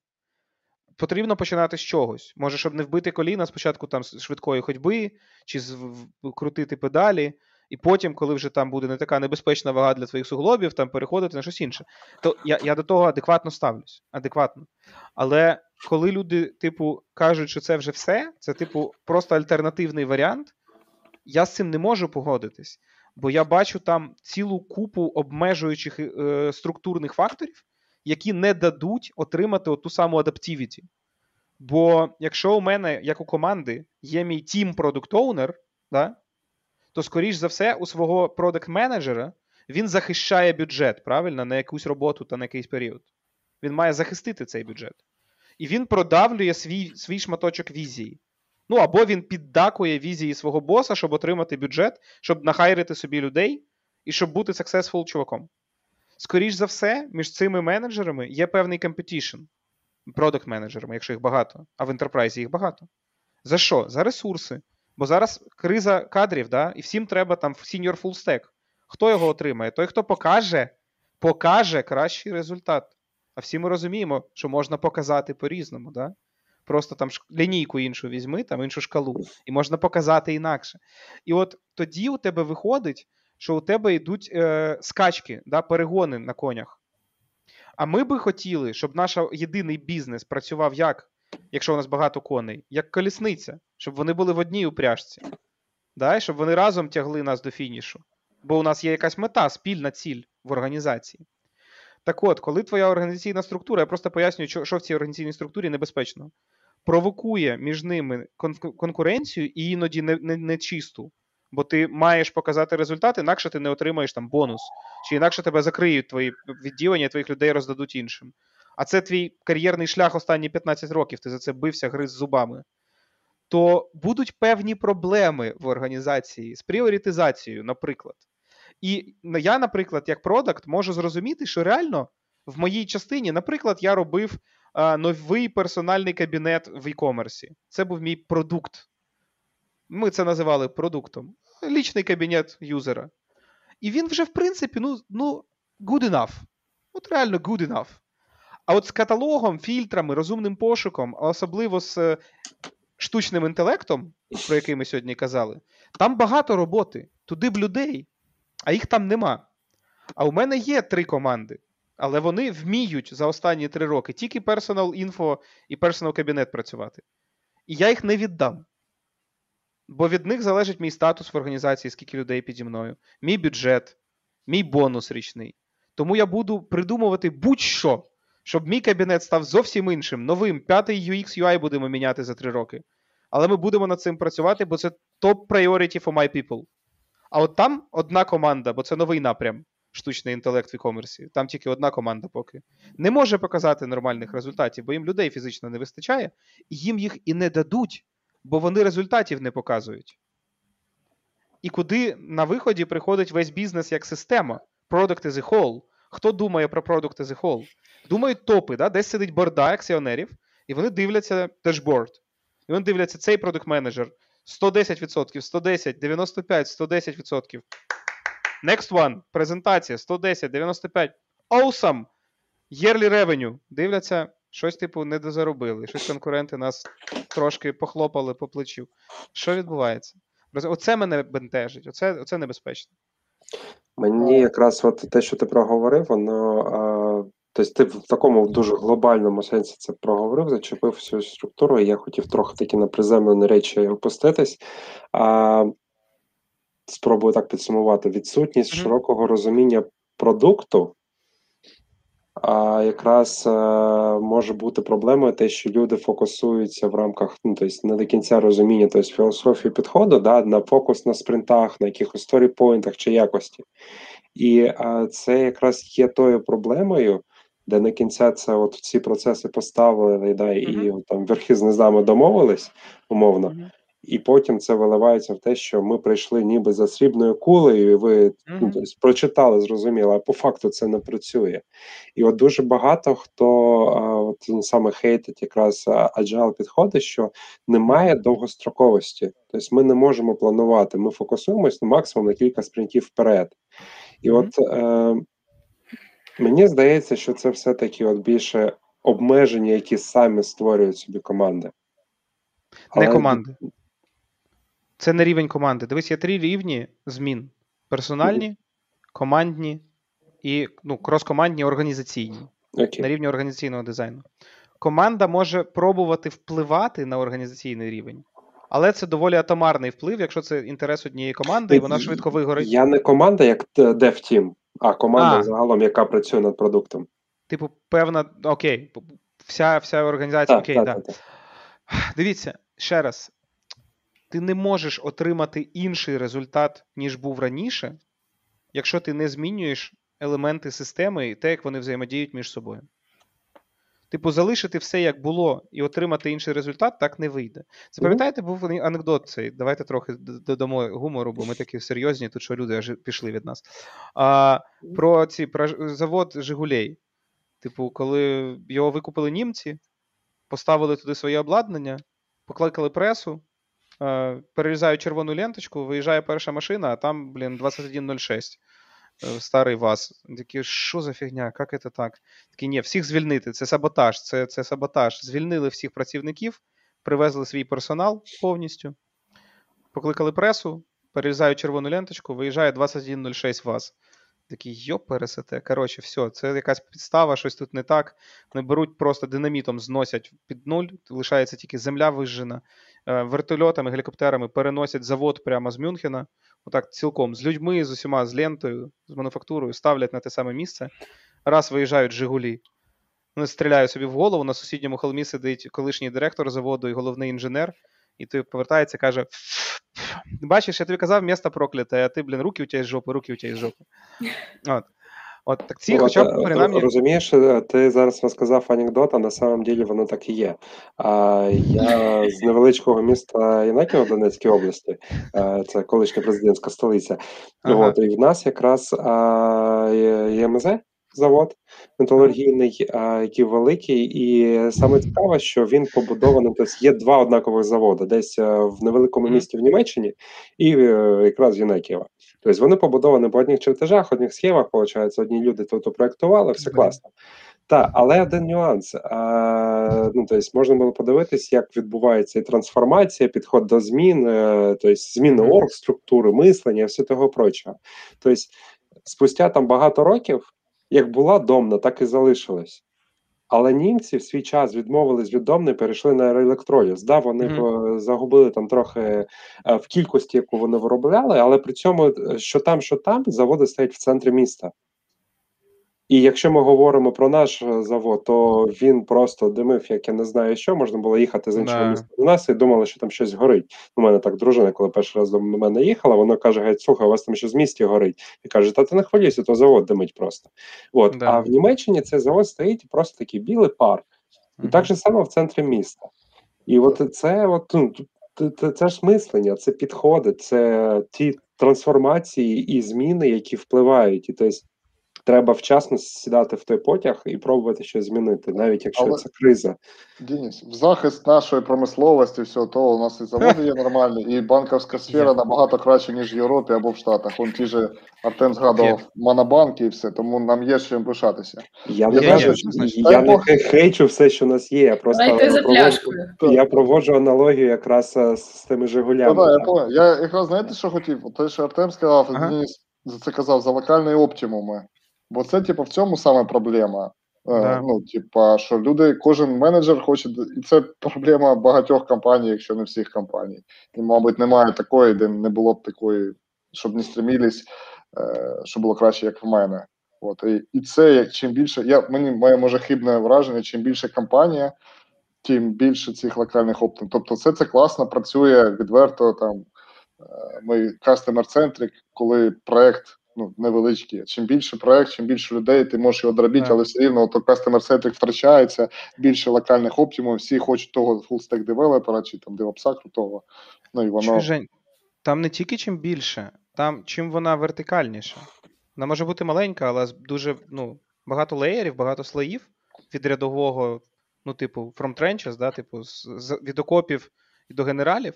От чим більше у тебе оцих штук, тим це називається озеленення е, репортів. Типу, от репорт, поки він знизу вгору йде, якщо брати, що там червоне це типу дупа, треба I need help. Жовте це типу, ну окей, з цим можна ще жити, но це не хорошо, а зелене це типу все ок. То зазвичай от команді воно має всі три кольори. Воно доходить до менеджера першого рівня, той такий, типу, окей, це вже ми майже вирішили. З жовтого зелене пофарбували. Це червоне, це для них червоне. Для мого менеджера воно не таке червоне, а це я йому буду завтра показувати, воно вже з червоного перейде в жовте. Окей, показав. Той показує ще вище, агрегований з декількох команд. Окей, для них то взагалі не їх проблеми. Бла бла бла, і воно йде вгору. І до до, до C-level а доходить зелений репорт. І такі репорти називають, знаєте, як їх називають watermelon reports або арбузні. А, почему арбузные? Потому что зеленые снаружи, но если разрезать и разобраться, то красные внутри арбузи. Хороші. От, і, і це біль. А, Знаєш, а кожен коли у тебе хоче менше. бути класним менеджером, це якраз про ті показники, що ти казав, да? Тобто, і кожен хоче з- якось себе в кращій стороні показати, але проблеми залишаються завжди. Ну і плюс, коли у нас всі мітинги топ-менеджменту, вони складаються здебільшого адженда з обговорення проблем. Типа, давайте обговоримо проблеми насущні, то це дуже втомлює і випалює людей. Це випалює людей дуже сильно. І заходячи туди, ти вже підсвідомо хочеш менше говорити про проблеми, тому ти сам вирізаєш половину того контексту, про який можна було би говорити. От тому дивіться, це здається, Ейнштейн казав, що ви не можете вирішити проблеми тим самим способом, яким ви їх створювали. Да? Типу, якщо у тебе якась система, яка певним чином функціонує, ну, наприклад, я набрав зайву вагу. Якщо я буду продовжувати жити так само, типу, так само спати, так само рухатись, так само їсти, так само пити, то я тим самим способом не можу зменшити собі вагу. Мені треба змінити систему, щоб вона почала змінювати, давати інший результат. Да? І якщо я, наприклад, просто домовлюсь з собою, що там оце погано пити, а це погано їсти на ніч, а це погано от це теж погано. Але не буду нічого робити інакше, я просто домовлюсь з собою. На рівні цінностей я це пере, переосмислю, то, ну, вибачте, то не працює, я перевіряв. От, А якщо я з собою домовлюсь, що окей, тепер ти відмовишся від згущеного молока, наприклад. Ти його з дитинства обожнюєш, ну, чувак, ну все, нажерся вже досить. І ти там цукор будеш тільки в обід їсти, а на сніданок і на вечерю він тобі не потрібен. І без пива теж можна жити, якщо замінити його хорошим віскі. І це теж менше буде урону по організму, то бац, і пішов результат.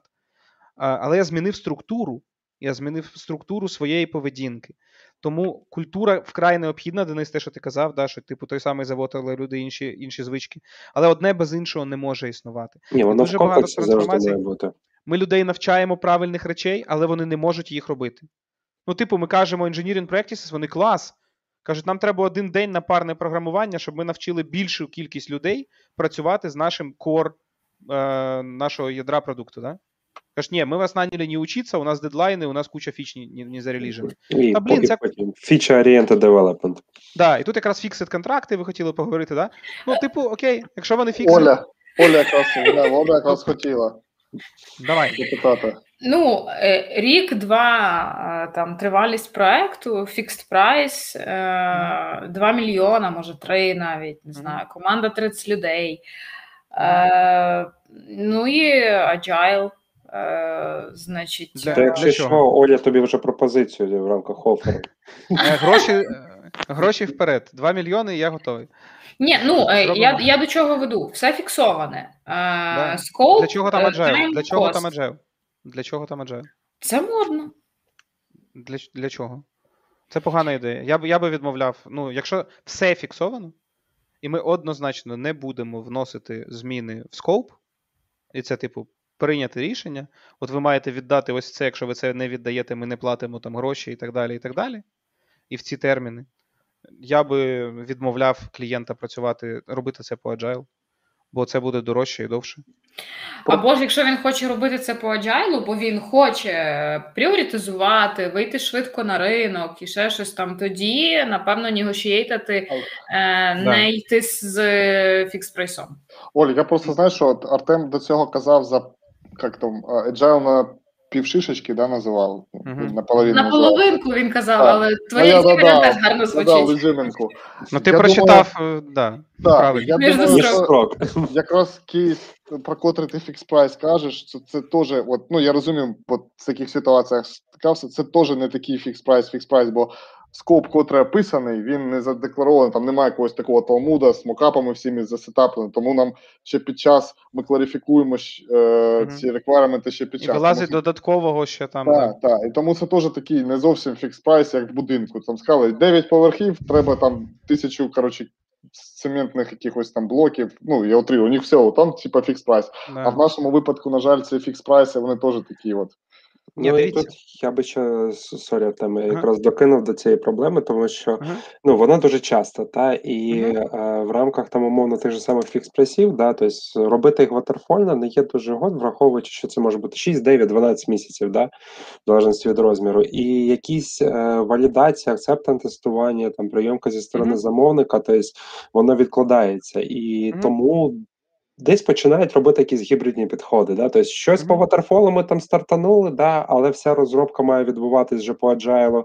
І от, напевно, за, за, за не до кінця сформовані от ці е, підходи, мислення і оці обмеження. Да? Ну, тобто всі знають, що тобто, mm-hmm. якщо брати скрам, то не мають, не мають бути ніяких обмежень. Тобто ми навіть не можемо сказати від тімки, якщо ви взяли 10 історик, то ви маєте зробити їх. Ні.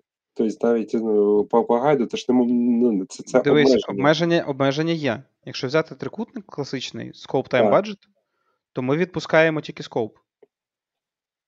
Тайм-баджет тебе е, фіксований. Ну, Так, це вже обмеження. І от з тим самим банком, дивіться, це просто прикольний кейс, бо той самий банк, що відбулося, коли я туди прилетів, і ми два дні повчились, встала е, людина, яка була head of business analysis у них, и каже, типу, нет, вы, очевидно, некомпетентный человек, потому что вы никогда не работали в, банк, в банках, и вы не понимаете, какой бред вы сейчас говорите. В смысле отпустить скоп и сделать не все. Кому нахрен нужно приложение, которое неполноценное, и в нем не, сдел... не реализован весь функционал, ради которого оно создавалось? Что это за маразм? А что, что с репутацией банка будет? А как что мы будем отвечать юзерам, типа? Я говорю, окей, типа, make sense, давайте так. Говорю, у вас сегодня 60 тысяч юзеров, которые идут по улице с телефонами и не могут пользоваться услугами банка. Я верно понимаю проблему, которую мы решаем? Она такая, верно. Я говорю, тот подход, которым вы обычно решаете такого рода проблемы, говорит вам на сегодня прогноз, что через два года у вас будет мобильное приложение. Верно я понимаю? Она такая, ну, это если они действительно справятся за два года, как они обещают. Говорю, а мы-то знаем, что... Нет. Такая, ну, по крайней мере, первая версия через два года какая-то будет. Я говорю, окей, хорошо. Говорю, сколько из этих 60 тысяч будут ждать два года? Такая, ну, мы надеемся, мы там... То есть, я говорю, хорошо. Говорю, что они сегодня делают, идя по улице, если у них нет доступа к компу и веб вашему Java аплету? Это они звонят на линию поддержки и просят, чтобы оператор сделал для них э, ту или иную операцию. Я говорю, какое среднее время ожидания на линии поддержки? Она такая, вы прям как будто бы знаете, какие у нас проблемы. Ну, иногда 4-5 минут надо. Я говорю, что серьезно, что ли? Она, ну да, это если не час пик, если бывает, что, конечно, когда там зарплаты, начисления, там чуть дольше, но мы работаем над этим, нанимаем людей, говорю, а они все увольняются, а вы все нанимаете, а они все увольняются. Говорю, текучка какая сейчас? Ну, я не могу это озвучить, но да, вы правы, текучка есть, мы сейчас поднимаем зарплаты. Говорю, ну, окей, оставили, это один контекст.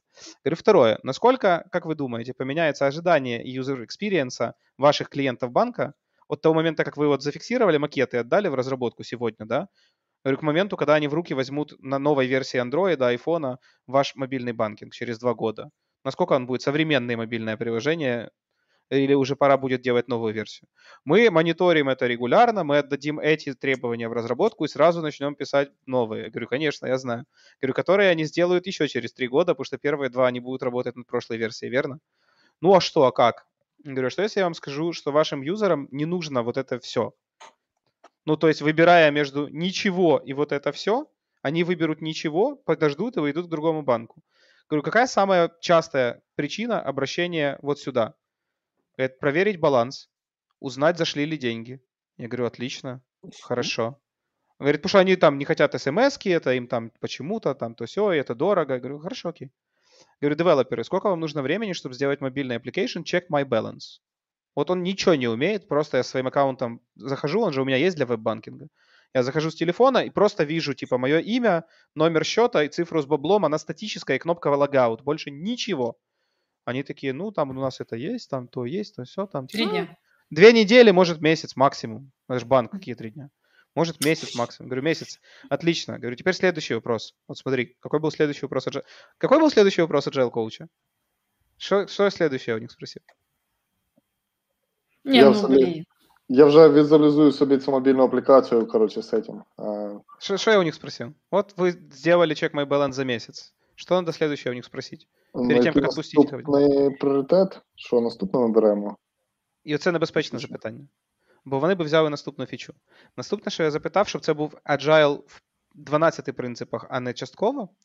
Я запитав наступне: я спитав: а що буде з вашим мобільним додатком після релізу, коли 60 тисяч юзерів отримують повідомлення від маркетингу, що тепер є мобільний додаток, і рахунок можна перевірити там. Ну, типа, навантаження на систему, типа, load, якісь Стара, стара API-шка, в яку ніколи ніхто не заходив такою кількістю людей, коли, окрім вебу, з'явиться ще мобайл. Що з ним буде? І вони перейшли з російської, якою ми здебільшого з ними спілкувалися в Азербайджані, на азербайджанську. Але ма- матюки були наші російські. ну. Тобто я, я кажу, мені здається, ви трохи стурбовані такою перспективою. Вони такі, ну да, типу, це трохи небезпечно. Он пише нам Сергій Дмитренко, привіт, Серега. Відгук юзерів. Відгук юзерів він буде важливий, і він буде, скоріш за все, якщо вони в- лоб так зробили, прочитали б, типу, Scrum і зробили, то відгук юзерів був би crash on start, або, типу, мені 500 ерор повертається, і, і, і саппорт би завалили тим, що тепер і веб теж не працює. Вони такі, окей, треба зробити перформанс-тести спочатку. Я кажу, єс, не в кінці, друзі, не через два роки, а зараз. І от у них в беклозі перша штука була зробити цей check my balance і написати на неї перформанс-тести.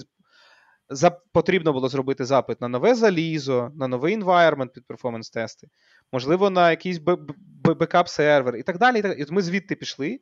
І потім я кажу: Окей, яка буде наступна фіча? BA це каже, там буде така. така. Я кажу, ні. Вона каже, чого? Я кажу, бо це ти хочеш цю фічу зробити наступною. А коли ти релізнешся, у тебе буде фідбек від юзерів, от те, що Сергій написав нам в чат, дякую, Сереж. А, Буде фідбек від юзерів, і вони скажуть: нафиг мне там, типу, уже выписку загружать в PDF. Я это сейчас не хочу, я хочу перевод между картами как можна быстрее. І ти це дізнаєшся, і ти це зробиш наступним. Тому да, ми ми можемо зафіксувати бюджет. У нас є два лями. От давайте в рамках цих два лямів будемо робити. Мені дуже подобається фраза про Scrum, Дивіться, не doing twice in the same time, маркетингова красива обкладинка книжки. Там там є зміст, він він пояснюється, що це не не, не кількісно, да, а якісно вдвічі більше. А мені подобається наступна фраза. Я її навчився у Льоші Кривіцького. А, Вона звучить наступним чином: Scrum — это искусство делать лучшее из возможного в ограничені сроки в комплексній среді. Це мистецтво зробити найкраще з того, що ми могли. Нам прийшли сказали, є обмеження, два лями. Ми кажемо, окей, make sense. Що ще? Є обмеження, оця команда, ми більше нікого не наймаємо. Добре, що ще? Залізо буде те саме, і бекенд ми не будемо переписувати. Чому? Не будемо. Типу, це обмеження, окей, це обмеження. Що найкраще з можливого ми можемо зробити за той час і гроші, що у нас є, для тих юзерів, кінцевих там стейкхолдерів, які очікують продукт або сервіс. Оце, От в цьому ідея. І тому фіксувати скоуп не має жодного сенсу. Але я бачив такі історії, звісно. І що, які бувають сценарії? Перше, типу, окей, let's do it. Да? І ми всі знаємо плюси і мінуси такого підходу. Другий варіант: ми кажемо, guys, а чого ви боїтеся відпустити скоуп? І пояснюємо, як я пояснював цьому банку. І вони кажуть, ну це дуже ризиковано, це дуже великий бюджет, дуже велика ціна промаху. Кажемо, окей, ну промах в вашому сценарії також не, ніхто від нього не захистить. Давайте почнемо з чогось, от з MVP. І якщо MVP вдасться, і прогнозованість буде адекватна, і фідбек буде хороший, то ми спробуємо працювати в наближеному до Time Material форматі. Спочатку випрацюємо цю, цей бюджет за той термін, що є, а потім перейдемо на Time and Material або раніше, якщо ви до цього будете згодні але ми не фіксуємо те, що Женя, ти теж правильно кажеш. Так. Там же якісь high-level-ьні епіки, якісь фіча групи, але не acceptance критерії. От, от цим ми будемо гратись. Ми не викинемо половину ідей з додатка. Ми просто щось зробимо дуже мінімалістичне. Але зробимо, але мінімалістичне. Так, так я знаєш, що хотів додати до твого алгоритму, бо я не думав, що він ну що ти такий precise, що наступним там load testing. Навіть я думаю, що можна першим кроком не робити навіть аплікацію з фічею, а зробити design thinking, мокапи, там AB, ну коротше, спілкуватися з юзерами, навіть ну, просто воно, воно мені дуже лягає якраз в рамках продуктового мислення, да, тобто по пріоритизації там і валідації це продукт market fit. Mm-hmm. І от якраз е, це це могло бути от якраз тут з перших перших фіч, да, це якраз тут дуже лягає і в скрам, і в продуктове да. мислення, і підходи. Але от а, знаєш, я хотів би що захайлайтити дуже сильно. Ти якраз зазначав, що ти проводив тренінги для продажників uh-huh. селів. Да? І мені здається, що це якраз в рамках там аутсорсових компаній, uh-huh. тобто, які там шукають замовників, підрядників в рамках там яких співпраці, то а, це дуже важливо, щоб вони от, мислили так. Бо а, в свій час, ну тобто я завжди відношусь до замовників так, що їх е, треба educatити.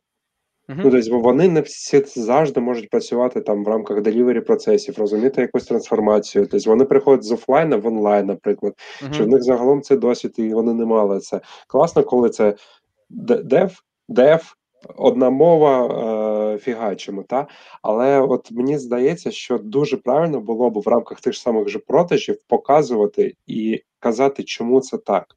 І якщо ми зможемо це правильно доносити замовнику, якщо ми можемо його едюкейтити, то нам потім навіть простіше буде в рамках же делівері, і ми не будемо наступати ті граблі, як там виходить, з тими ж самими ризиками, або фіксуванням там цього нашого трикутника, чи ще щось типу того. Абсолютно, в ідеальному в ідеальному світі, мабуть, що так. В ідеальному, як як мінімум, як таблеточка, пігулочка, якщо вже так не склалося, як бажалося, то можна робити, хоча б те, що ми робили також в декількох конторах аутсорсингових на старті нового клієнта, да, на тому кікофі, який ми зазвичай робимо, робити декілька днів на навчання. виділяти їх реально на навчання, і робити там навчання девелоперів продукту, показувати їм реальні бізнес-кейси, показувати відгуки клієнтів, показувати, як було, як хочеться, щоб було. Тобто, едукейтити, едукейтити ну, девелоперів продукту, а продуктових людей едукейтити процесам та технологіям, пояснювати про технічні обмеження, які будуть у обраних технологій. І е, я це називав завжди. Е, Ну, от мою частину я робив це по Agile, Scrum і іншим фреймворкам. Я це називав Agile Harmonization. Така гармонізація. Так, ми знаємо, що ви, може, навіть 10 років працювали в чомусь, що ви звете Agile. І оцей девелопер, і оці люди працювали, і я працював. Але давайте домовимось, що то є для нас. Спочатку вирівняємось в знаннях, в термінах, якими ми користуємось. Там, що таке user story, чи вона потрібна, бо мені боляче бачити джири, де там написано as a product owner, I want this feature so that our release will be successful. Ну це ж не user story, це product owner story, це взагалі не те, чого. І там, ну коротше, там можна багато антипаттернів. Слухай, в мене е, питання. Дивись, а, тобто ми проговорили тобто, правильні е, речі, як воно мало би бути. Але е, є інша сторона медалі, тобто, ну, от можу аналогію зі своїм проектом навести. Тобто, це якраз е, за довгострокове якесь планування і розуміння, тобто, куди ми прийдемо. Тобто, Мгм. а, ми розробляємо якісь системи пошуку. І а, якщо працювати якимись там маленькими кроками, та Мгм. це рано чи пізно може призвести до того, що будуть якісь реворки. І вплоть до того, що реворки можуть бути на самій основі того. Тобто, ми, не- ну, тобто, е, всі адекватно розуміють, що зібрати 100% вимоги і зробити так, як воно має працювати, ну це нереально. Да? Мгм. Як би то не хотілося. А як би ти порадив опрацьовувати, тобто поступово покроково цей функціонал, але е, зменшувати ту кількість реворків, яка ну, тобто, вона все рівно буде. Ну, по-перше, ти правильну штуку кажеш, Денис, типу, що реворки будуть, і нам треба про це домовитись. Ну, типу, щоб всі про це домовились. Не так, що, типу, ну да, ну ви про це говорили, ну я ж надіявся, що ні. Типу, що це окей. Так. Але, типу, чому ми інвестуємо в навчання, зміну оргструктури і так далі? Не, не просто ж по приколу, щоб бути модними і бути agile. Повертаємось до початку. Бо це agile це адаптивність. І ви отримаєте вищу адаптивність як властивість вашої організаційної системи. Що це вам дасть? Більш дешеві і швидкі е, процеси, які дозволяють швидко адаптуватися, змінити напрям руху. Як ми цього досягаємо?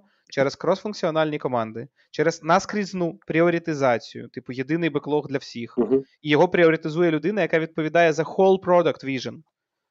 І, можливо, вона при цьому є там CEO цієї компанії або VP of Growth, віце-президент по росту ревеню. І у неї один KPI ревеню має зростати. І не треба нікому там фейкати репорти, ти їх не зафейкаєш, ти банк аккаунт не бреше. І от ця людина буде реально пріоритизувати чітко і казати: Окей, на цей напрям ми поки скорочуємо, там по мінімуму робимо. І оці люди мають займатися стратегією, стратегічною візією. І вона має бути десь хай-левельно викладена. А далі ти ітеративно відкушуєш від, від звідти краще з можливого, що ти можеш зробити в найближчі там місяць, два-три спринти, і біжиш. І будеш готовий це все міняти на ходу. Але головне, як ти слайсиш це все в беклоги. Якщо ти це компонентно розкладаєш, там спочатку ми повністю зробимо корпус, потім ми зробимо двигун, потім ми зробимо колеса. Їх нема на що вішати, але хай будуть. Типу. А поки вони будуть робити вісь, типу, і ходову, що робити тим, хто робить колеса, хай ще зроблять колеса. А на хіба нам стільки колес? Ну буде запаска, типу. Так, а- ще 10 ми вони зроблять за цей час. Ну вони вміють тільки колеса робити, локальна оптимізація. Ми ж не можемо їх звільнити. Раптом ми ще машини будемо робити. Хай роблять, типу, продамо кудись. Під іншу машину піде. Воно іншого розміру, але нічого, поїде якось. Це ж agile. Оце біда, розумієш? А, а що насправді треба робити? Тих, хто робить колеса, потроху навчати робити двигуни. Щось Потроху. інше. Мгм. Якась кросфункціональність не тільки командна, але й персональна, да? ті шейп. А що ми робимо зазвичай? Ми кажемо, у нас немає часу навчатись, бо стільки не зробленої роботи. І якщо і навчаємо, то тих якраз кому нема що робити. А насправді ж, якщо взяти там будь-який software development, да, у тебе є там 80% людей, які в принципі замінні, і 20%, які пишуть от те саме алгоритми, там, ну не знаю, там у відеоедиторах, фотоедиторах це люди, які там алгоритми обробки зображення пишуть, да, там, типу в букмекерці ти, і там в біржах це люди, які пишуть математику. Там оці люди.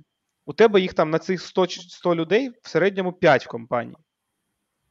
Що нормальний, от ти, наприклад, це твій бізнес, від якого залежить твоє життя, твоєї родини. От що ти як лідер маєш просити цих 5 людей робити? Knowledge transfer трансфер програмі. трансфер, transfer. Да. А, що по, а що по факту ми з ними робимо? Спочатку так, шерінг, трансфер вже в крайньому випадку. Вони, вони, вони типу, скоро звіль- звільняться, то хай працюють, поки вони в нас є, бо для них там беклог на 5 років вперед. На- Ми не можемо їх На трьох відволікати. проєктах різних. Да. Ми не можемо їх відволі... не, не відволікайте їх від роботи. А де нам взяти ще таких? Ну, відкриємо вакансію, заплатимо рекрутерам 10 зарплат бонусів, може, хоч одного нам знайдуть. От просто вдуматись, що ти будеш робити, якщо завтра з'явиться конкурент, в якого 10 таких чуваків. Або якщо там великий плеєр на ринку просто схантить твоїх 5. Ти закриєшся, бо всі інші можуть тільки веб-формочки під це зробити, епішку якусь там прикольну, тестики написати. Вони не зроблять те, що є essential of your business. От тому, повертаючись Страх до питання, дає від якого ми пішли, да. Оль? Да, не дає страх, не дає страх і push, push, push з усіх сторін push. До твого Женя питання про тренди, і що мені імпонує з scaling фреймворків. Мені імпонує LeSS. Бо LeSS каже: Окей, давайте не будемо всюди робити великий enterprise, всюди потрошку аджайлу. Знаєш, як приправою, так, типу, трошки. От стендапи поки посипемо, і ми вже трошки agile. Потім наступного місяця дошки повісимо, і ми вже трошки agile. У нас new way of working. Але насправді ні хіба нічого не змінилось. А от що робить Лес? Він каже: Окей, давайте зробимо що найкритичніше сьогодні для нас. Там алгоритми, коефіцієнти. Давайте зробимо продуктову групу, яка створює фід-менеджер, який робить алгоритми коефіцієнти. Посадимо їх окремо і зробимо для них таку систему організаційного дизайну, в якій ця фіча команда може робити будь-які алгоритми. І під баскетбол, і під теніс, і під футбол, і live, і prematch, і будь-що. І elections. Але для цього буде mob programming, pair programming. І так вони будуть робити не 5 фічей за 2 тижні, як ви хочете, а 2. Але будь-які. Та- Оце Ти, адаптивність. коротше, коли ти казав live, баскетбол, футбол, то треба було за prematch, ссылка в описанні 2500 гривень бонуса, та, типу. Я За там колись працював просто. Ну, я бачу, що ти термінологію всю чітко, бо я просто Петю Бань продивлюся, вони завжди так подводку до переймача роблять. Замов програмінг, знаєш, типу, от ти сказав, це Да. дуже, я, чесно кажучи, не читав, ну, я читав, що це моб програм, ніколи не бачив в реальному житті, щоб воно так, типу, було. І от чи це є трендом, чи буде все рухатись, бо я працював в щастя, я бачив на одному проєкті, де екстрім програмінг був, і там був перепрограмінг, реально люди працювали в парах і дуже високоякісні.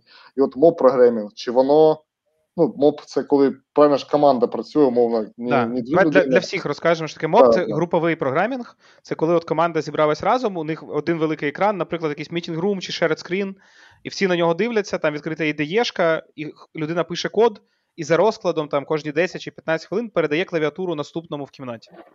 І один Після пише, цього всі, вони роблять щось друге там. всі дивляться, за- задають запитання, коментують, але один пише по черзі. І навіть якщо ти спочатку не вмієш це робити, ти запитуєш у інших, як мені це робити ці 10 хвилин. І це дуже крутий, ну, по-перше, knowledge transfer, а по-друге, це risk management. Це реально risk management, бо з часом у тебе більше людей вміють більше чого робити. Плюс це якийсь комітмент. Ти не скажеш потім, а хто це говно писав, я не хочу туди лезть. ти, ти, ти, ти там був. Ми це вместе написали. А, окей. Ми практикували е, з декотрими командами таку штуку. Звісно, не full-time. Бо Крейг Ларман, я в нього літав, навчався, це засновник LES, цього LES.works, автор LES фреймворку і трьох книжок про цей LES.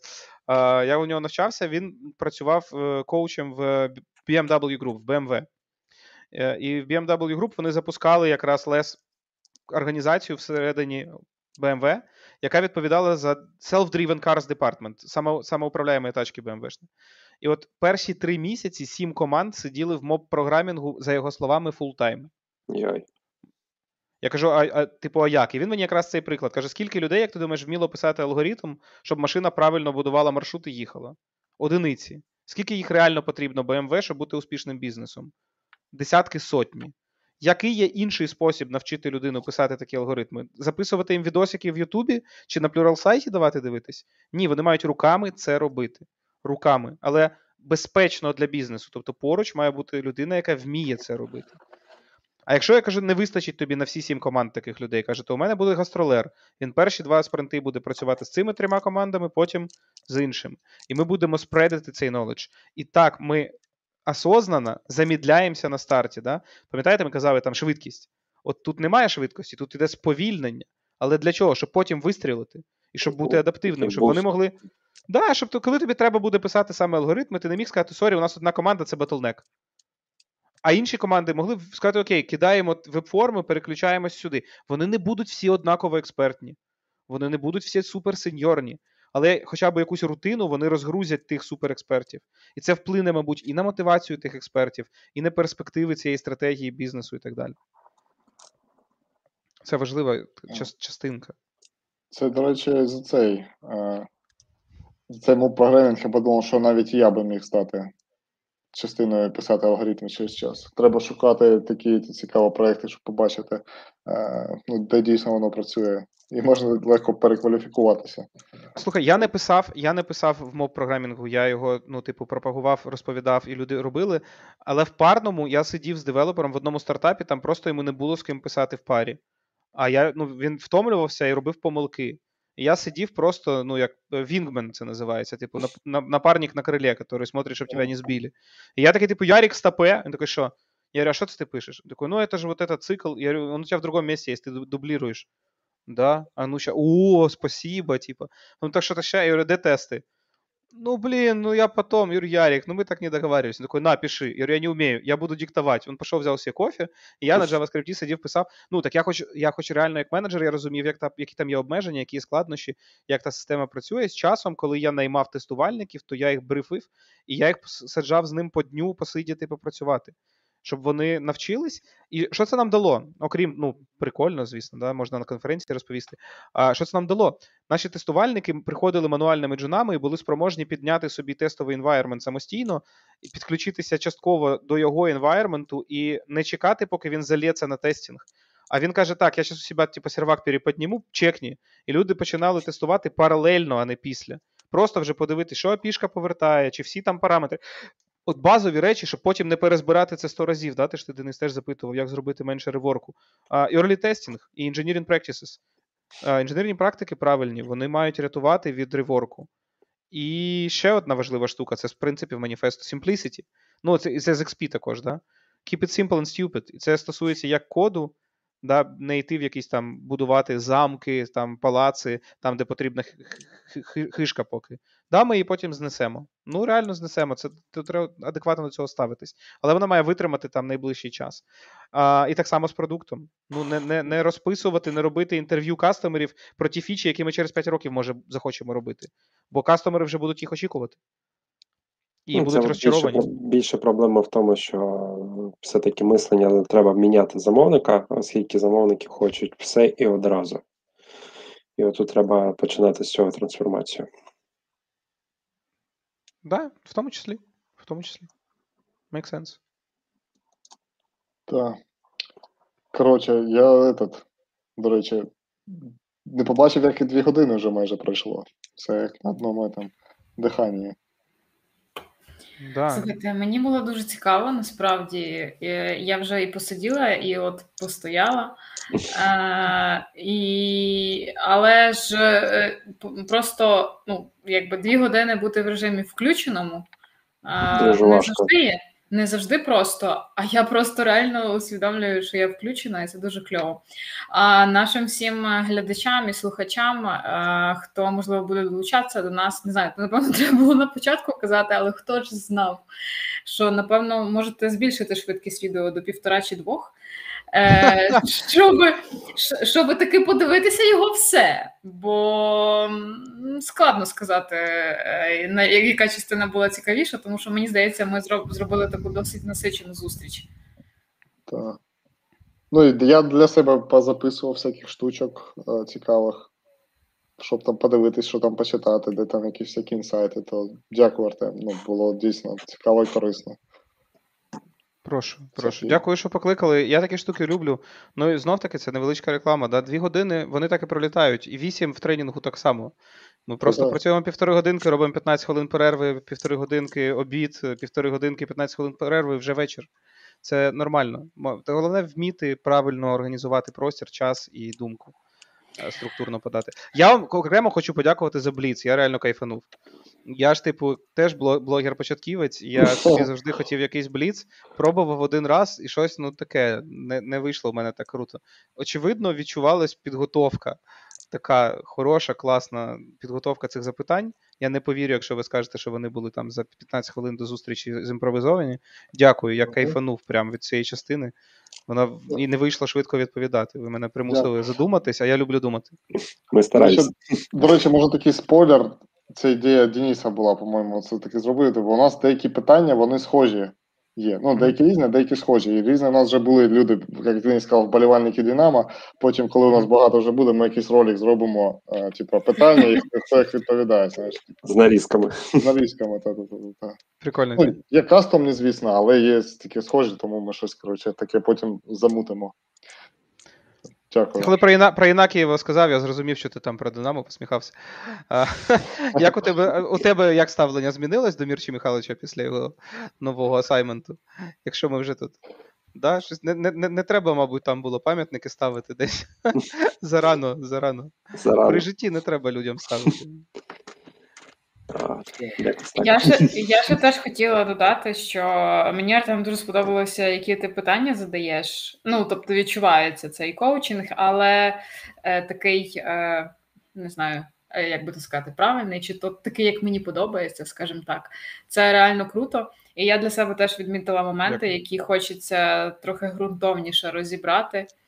Е, тому е, дуже хочеться до нових зустрічей, і вже не бай, вже байдуже, чи онлайн, чи офлайн, але аби спілкуватися.